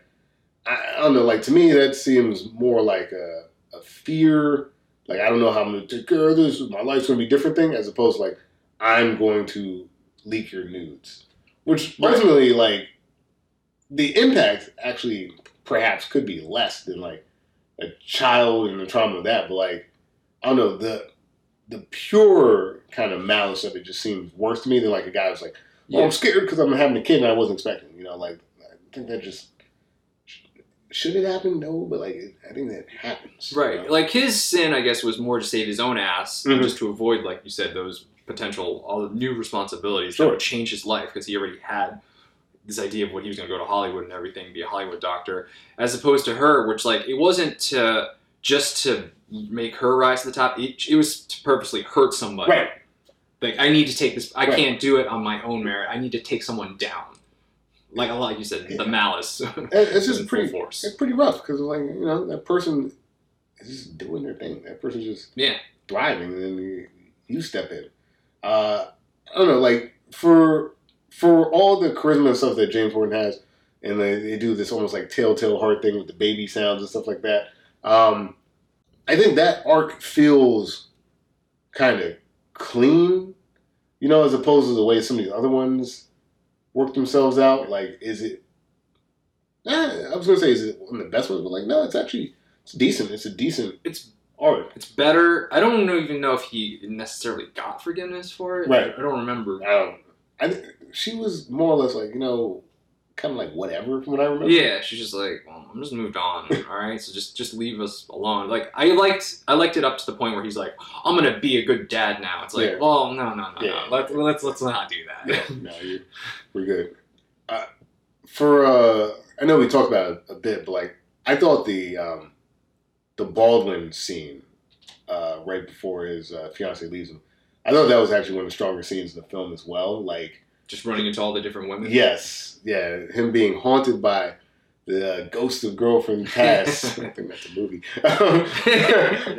Uh, um, them like using the lines that he used Right. on them. Mhm. Uh, him just being like, "Leave me alone." like, it was a nice turn, and you know he not nearly enough, but like he got his comeuppance a bit there. So I thought that was actually one of the stronger scenes in the movie because it uh, it laid out some of the rules of this haunting in a you know kind of unique way. I thought that it was it was a pretty cool sequence. Um, a little bit less in this remake, like him hearing babies in like boxes that aren't there. Getting stabbed was kind of interesting, but also like eh.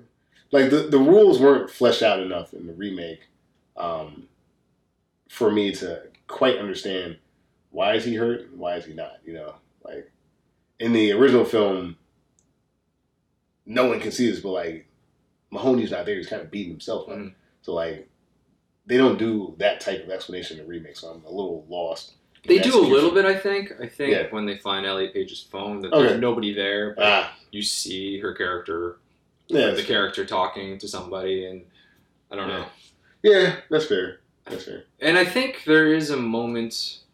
Oh, when uh, Marlo's driving, Mm. she gets suffocated, Uh, and then they do yeah. show that there's really nobody suffocating her. Right, So, right. Yeah, no, that's fair. That's that moment. Uh, I do want to just go back to William Baldwin's character. Does he atone? No, No, he doesn't. I think he did. Does he talking about? I. Yeah. he might, you know, maybe he film less people now. Less people.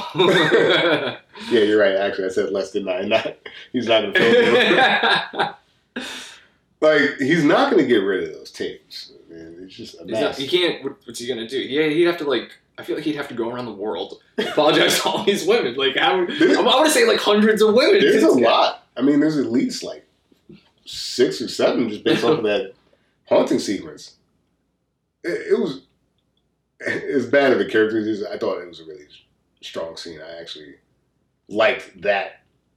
I don't want to say subtle, but like I like that kind of turn with him and his specters. But like, no, he does not atone. Um, doesn't even attempt to atone. he just gets dumped He's by his like, oh, fiance. babe, please, uh, you know, I didn't care about them. Like, I wish you did because like this is fucked up.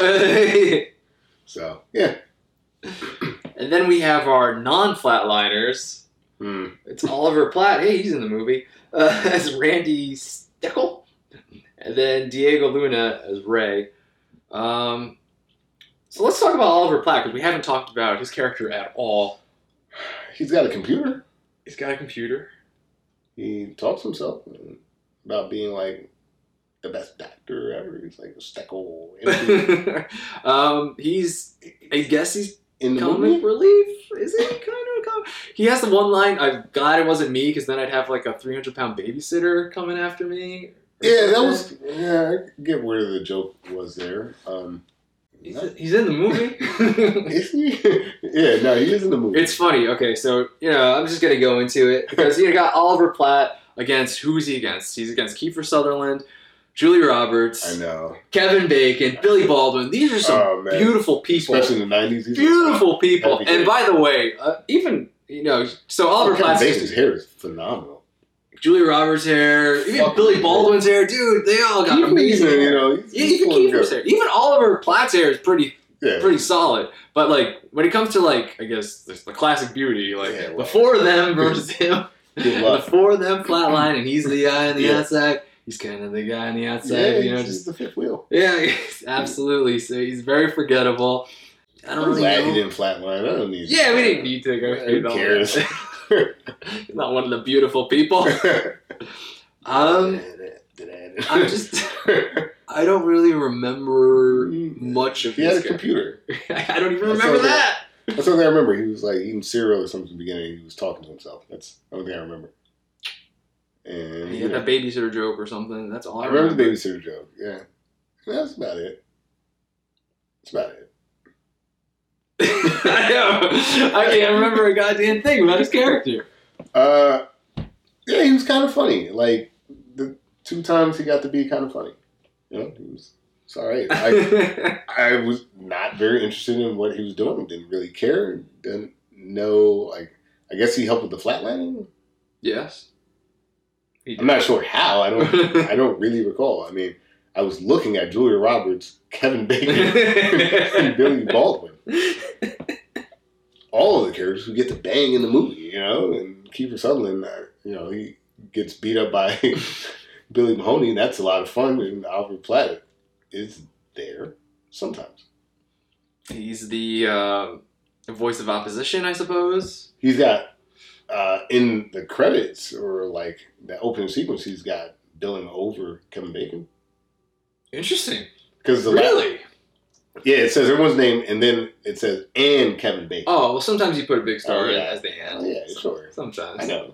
Just trying to give him something. I was going to say this is post Footloose Kevin Yeah, Bacon yeah. here. He's not a nobody. no, no, he, Kevin Bacon actually has higher billing than Okay. Alfred Platt. Well, I It's mean, just- clearly. yeah. It's like uh, those ones are like in introducing, you know, like uh, yeah. But well, sometimes they put the biggest star at the end. Yeah. Sometimes. sometimes. Hey, it all works for me. Uh, Alfred Platt, so he was there. Um, Oliver Platt's in there. But, I mean, there's not much to him. We already kind of talked about Diego Luna. Is there anything else you wanted to No, you know- in there? you know, I'm I'm kind of coming back towards your camp where it's like I think I just like Diego Luna's face. I like. I think that he is a, a strong actor, but yeah, the more I think about it, well, what was he there for it too? And the problem is, like again, like after Elliot Page is done, then Diego Luna is hanging a lot more with Marlo, a character I don't really give a fuck Right, about. right. So I kind of zone out because I really don't care about anything that's happening. I know he has a lot of strong scenes with her. Um, you know, just confronting her about her malpractice thing, Sure. especially that scene. But like, No, I I think just don't really care. I think you're right. Like actually, the why I was thinking I like Diego Luna so much in the film, a lot of that stems from the first half of the movie, like him playing off of Elliot Page, and when that's no longer there, you know, it, there's nothing there's nothing left after that. Uh, had the scene where he tells Marlo to turn turn himself in, like, but he doesn't get her to do it. No, if she doesn't do it, she doesn't learn her lesson, and she still atones for the reasons we already discussed. So and he should flatline. He should flatline. He should flatline. He should have flatlined. Everyone in that movie should have flatlined. Uh-huh.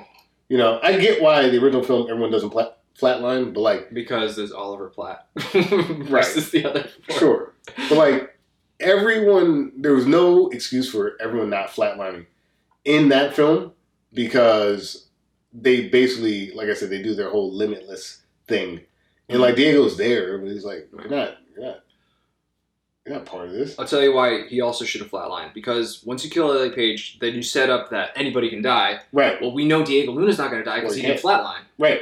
So That's a great point. There's no actual horror for Yeah. him. exactly.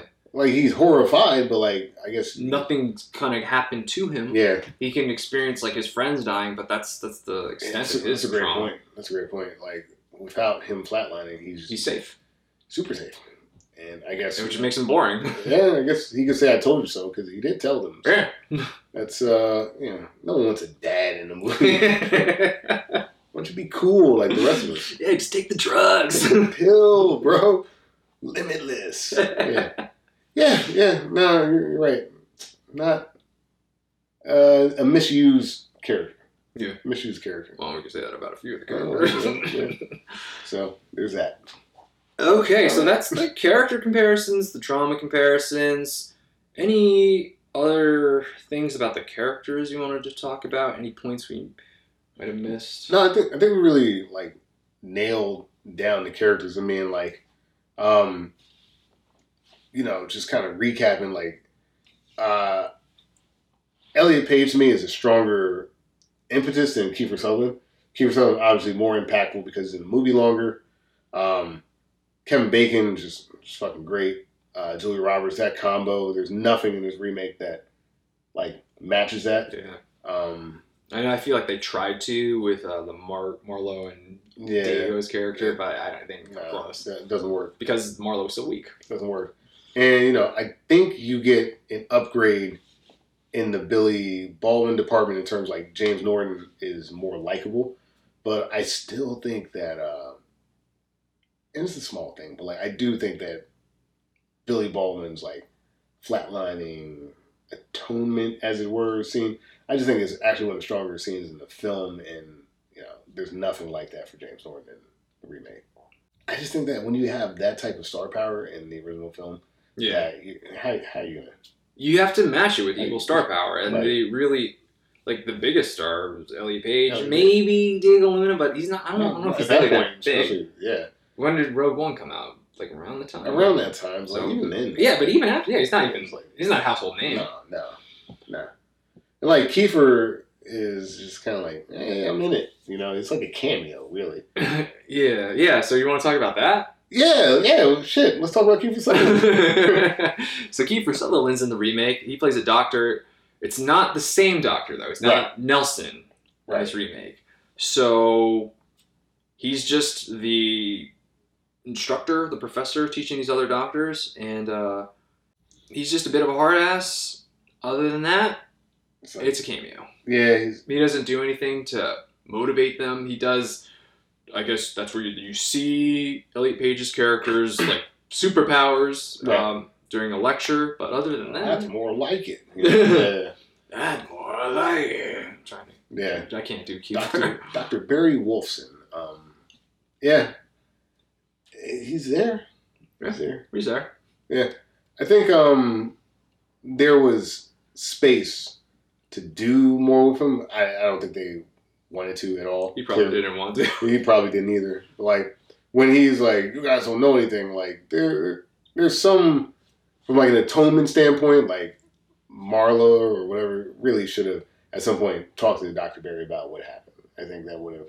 That would have worked. Yeah. I think that would have made a reason for him to be there. I don't know how that resolves in the writing room and stuff like that, but like I think that like that's a natural conclusion of what should have happened. But you know, Kiefer came back just you know he was in the original, he's in the remake Yeah. cameo. You know what I want to talk about? Party Town. Party Town. Good tune. Yeah. Um, I do love these musical moments in these Joel Schumacher movies. So Party Town by Dave Stewart and the Spiritual Cowboys. Definitely give it a listen. I don't know. Just I definitely had like a like a Lost Boys vibe when like Yeah, anytime like music would kick in that movie. That's so it's just I love the musical moments in the Joel Schumacher movies and just the way he shot it. Like I know we talked it's a little really- bit about it before, but it's just it's a really well shot movie. It really is. Um, in the uh, flatline sequences, like him coming over that like that garden or like woodsy Yeah. thing, like the playing with the different colors, which I think can be a little Yeah. on the nose, but like I think it was all handled really well. There's a few times where like just looking at shots, like man, that's a really good shot, you know. Yeah. Um, and I think that is what Joel Schumacher does really well. Like, Yeah, he did a lot of kind of like lower angles Mm-hmm. than you typically do. And yeah, I thought that they looked really well. The sound design was actually got nominated for an Academy Hmm. Award there. Wow. Uh, just like when they're in that kind of operating cathedral space, just Yeah. like the, the sound was like just really big and echoey. Yeah.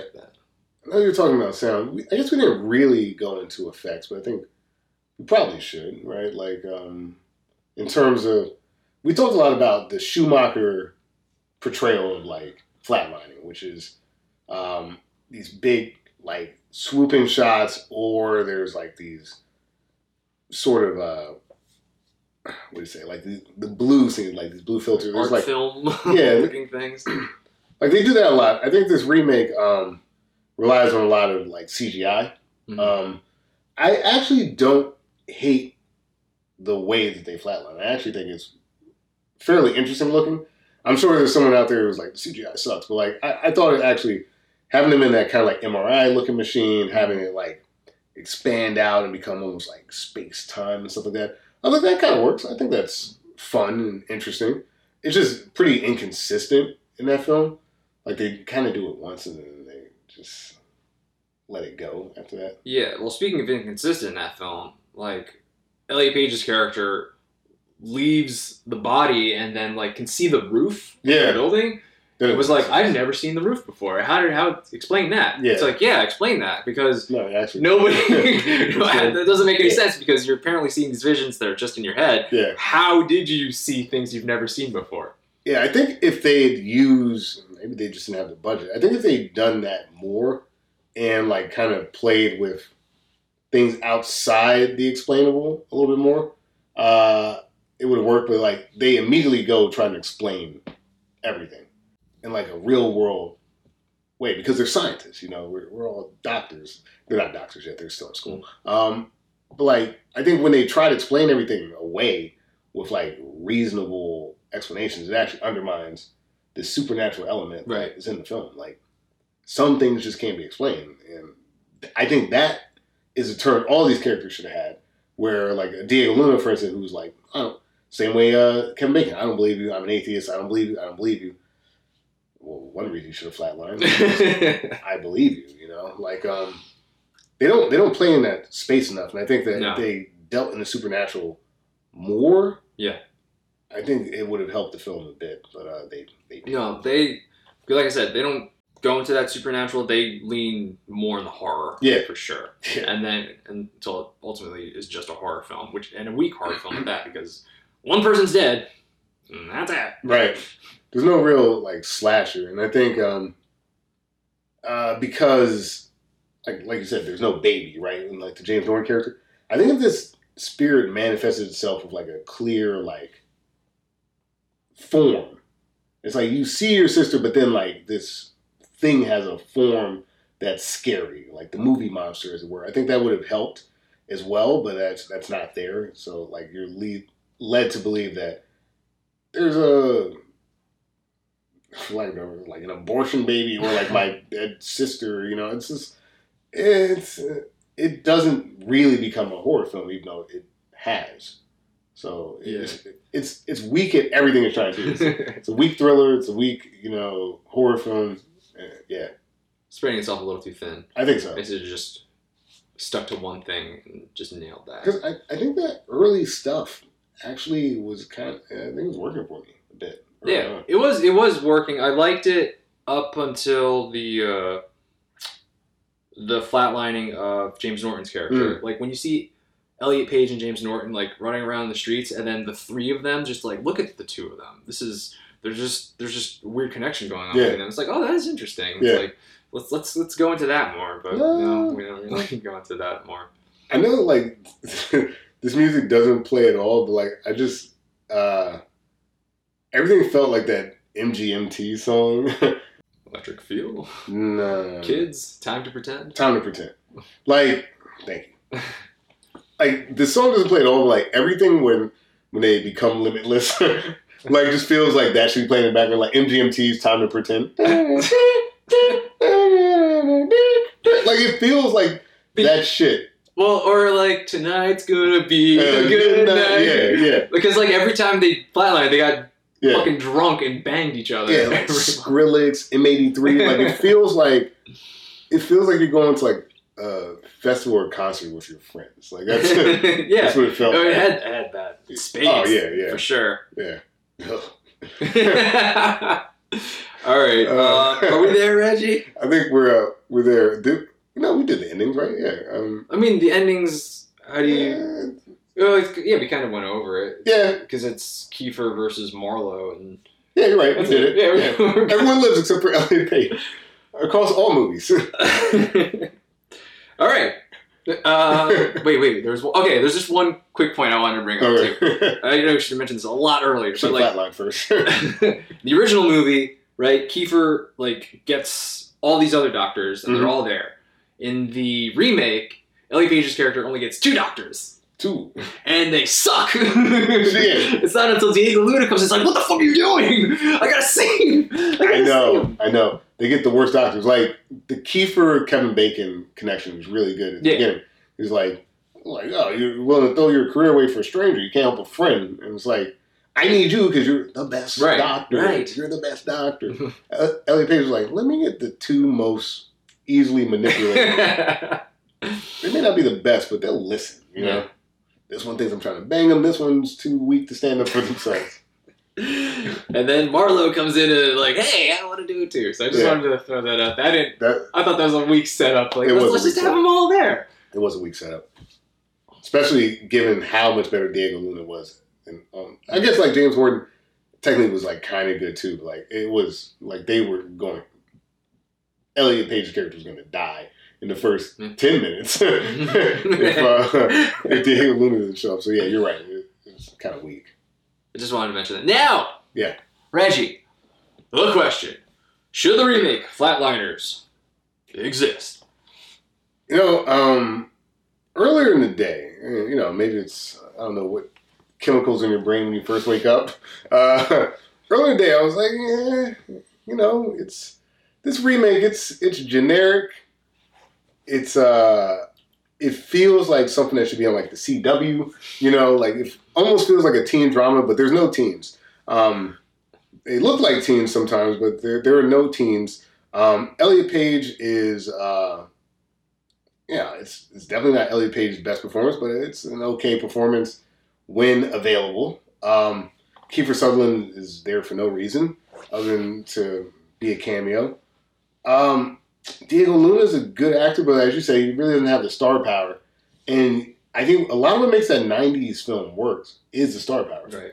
Like, hey, if you don't like Kiefer Sutherland, you, you don't like Kevin Bacon. You don't like Kevin Bacon, like fucking uh, Julia uh, Julia Roberts. You don't like them, Billy Baldwin, like Albert Platt too for a segment of the society. Um, they- no one's forced to do the heavy lifting. They all can kind of just do their own thing, and I think that like I was fine with all the little side stories in the '90s film. Some were better than others, but I was like, eh, fuck you want to take it ten minutes for Billy Baldwin? I'll take it. You know, I don't mind. Not so much the remake, like, but behind Elliot Page and like, like I said, I think it's just I like Diego Luna. I don't even know if I like the character.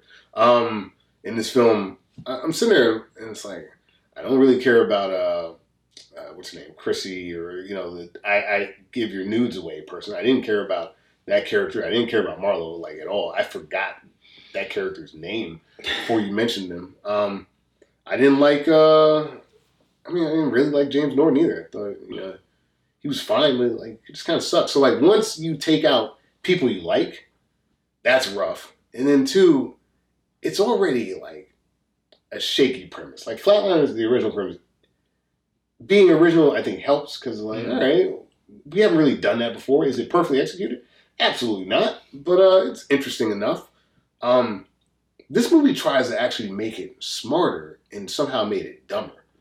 Right? Like they're like, oh no, like the hippocampus is gonna like fire up and like blah blah Oh, blah. I forgot about that. I know forgot because they forgot. They did it like the first scene. Like I, it was smarter to VHS record everyone like all the chicks bed, which would prove nothing. You're just like this guy's asleep and he woke up and said, "Whoa!" Like that's the only thing that you would get on camera. Like they're at least like we're firing off synapses and shit. And um, look at all this brain activity. They do it once. They do it once, and then after that, they're like, "It's time to pretend it's MGMT festival time, man." Uh, it's just so generic of a film. Besides the one real star, everyone else is like a generic kind of actor. Um, the writing is rough. The the execution's rough. Like I, I actually this morning was like, I didn't hate hate that, but like the more I think about it, it's like it's just it's not good enough at anything to be like a film. And like that '90s film is flawed, but like it's a lot more fun. So yeah, uh, just for Billy Mahoney fight scenes alone, um, this remake never hits those heights. It, it's it's just not a good. It's not a good movie. I didn't want to completely dunk on it, but there's not really redeeming qualities. It kind of sucks and uh, it's boring as shit. So the remake shouldn't exist. And uh, you know, I like Elliot Page and I like Diego Luna, but they they're not enough to keep this working. Even the director, there's no reason why this should be like this. The director is amazing. Uh, I, I don't know what happened. It's just it's a disaster. Uh, Sorry about the word salad. I just I think I was processing that real time. That movie sucks. When I was watching, I guess it's my turn. when I was watching the original film, I like the premise. Like, let's find out what happens when you die, and then because it's interesting, like we could kill ourselves and then bring ourselves back through modern science. Like, okay, I- I'll, I'll go for that, right? Let's. But like the idea of like this karma thing happening now that I'm now that I've come back from flatlining, that was that is a weird thing. It's like this past trauma. It didn't make sense to me. I was like, you know what would make more sense if like you crossed over to the other side and when you came back you brought something back. So I was like, this could really work as a horror film. Mm. I really hope we get something like that in the remake. And going into it, it started off kind of strong. Like you said, like we are smarter with our actually like our CGI brain and electricity going there. And yeah, we did kill off Elliot Page, the main character. So I was like, holy shit, we are going there. We're going somewhere. Right. We're, we're putting this. We're just going full pedal to metal with a horror film. Like it's like it's not exactly. I don't, I don't know if it'll work, but all right, I'll, I'll go with it. But then we do nothing with it. We do nothing. We just killed Elliot Page, and then now you got to put all your attention on Marlo. And it's like, okay, easy on the eyes, but I don't give a fuck about her character, man. Uh, and like, pretty much after Elliot Page dies, the movie dies. it's the same thing. I didn't really give a fuck. I was in and out. It it was boring. Like I was, I can't believe they didn't kill anybody. I They only killed one person. You killed the main character to not kill anybody else. What was the point? Just to say, hey, you didn't see that coming? No, I didn't, and I don't want to see what else is coming because it's gonna be boring as fuck. And it was pretty boring as fuck. And like, I don't know, man. that those sins were just a little fucked up, man. That whole like texting, like the news, and that was really fucked up, man. Yeah. That, that that was that forgiveness scene was way too fucking easy. No, no, no, no, no. This movie should not exist. Does not have a good pop song like Party Town. Fuck off. I did not like this remake at all. That's a no from me. Yeah. It's like the only song I can remember from the movie isn't even in the movie. I was just like, this is what it feels like. I- It just, uh, yeah, you're right. The Sins, Sins don't work. There, like the original was more like light-hearted with their sins, besides Billy Baldwin being just a prolifically terrible person. Like these guys do like actual bad shit, and they don't have the the star power or the personality to to be forgiven by the audience. Yeah. and it's so boring. it, it does get boring. It's it's so boring. I mean, you, you had me at the edge of my seat. We're like, okay, we killed Elliot Page. Who are we going to kill next? Yeah. Nobody. Like, fucking 40, 50 more minutes of just, like, nothing really happening. It's like we'll never know. Like, do you think that's like studio meddling? Because like people should be dying now, like in the film, because we've opened that floodgate. I honestly think there was there was a problem with Elliot Page, and he just Must didn't have. want to finish the film. Must, must have been, yeah, must have been, because like There's no other reason to pivot like that because it made the movie incredibly weak. yeah, because no one dying would have been stronger. Yeah, like the original film. Yeah, shit. they already did that though, so I guess Yeah, they had to kill somebody. You didn't have to kill anybody, especially not your best actor. It's like it's like the Bulls. It's like, eh, it's the '95 playoffs. Uh, Michael Jordan, eh, sit him. Let's sit Michael Jordan. We'll, let- we'll let everybody else. They, Scottie Pippen can he can carry his own, right? Oh boy. Not Yeah. that version of Scottie, not the 2017 No, no, no. Scottie Pippen. Oh no no no, man. Oh well. well there's other Elliot Page movies that I like. So uh, whatever. Um, yeah yeah. That's uh that's unfortunate. What happened to that remake? Yeah. Just I really didn't want to be mean about it, but it's it's not good. It's, Uh, yeah, I, I, I don't know if it's as bad as we're saying. it's not bad bad. That's the problem. It's like it's bad because it's generic. Yeah, It- yeah. There you go. It's it's, it's really forgettable. It's like a incredibly forgettable. it's like a six out of ten film. They're like, if you want to just sit there and watch something, you can do it. But like, if you want to like be stimulated, this is not the movie. Like, go watch. Like, literally, if you want to watch something like this, go watch Limitless. Or if you like weird jump scare murder stuff, just watch any Final Destination movie. Like, it's just it doesn't hit as hard as any of those films on the subject matter that it takes. It doesn't even hit Flatliners as hard as Flatliners does. So it's just it's in this middling weird ground where it just can't commit to being one thing and it, it fail ends up failing at everything unfortunately and like the incredible star power of the original film like still holds up Mhm. today. Yeah. Just to see those stars all working together, it's like this is awesome. Yeah. I'm having a good time, and their hair is amazing. I, I think he nailed it though, because like I wasn't hating the movie until I was, and I think he nailed it at that that middle ground. Mhm. Elliot Page leaving the film, it just it, everything goes. Because it didn't do anything. Yeah. It, all- didn't help progress the story. Like you still could have been altogether like, hey, maybe we should try to atone for these sins. Like you still could have come to that conclusion without that character dying. Yeah, I agree. I agree, and unfortunately, it didn't happen. No. I think there's something happened on behind the scenes that we just don't know about. Something must happen. Had to.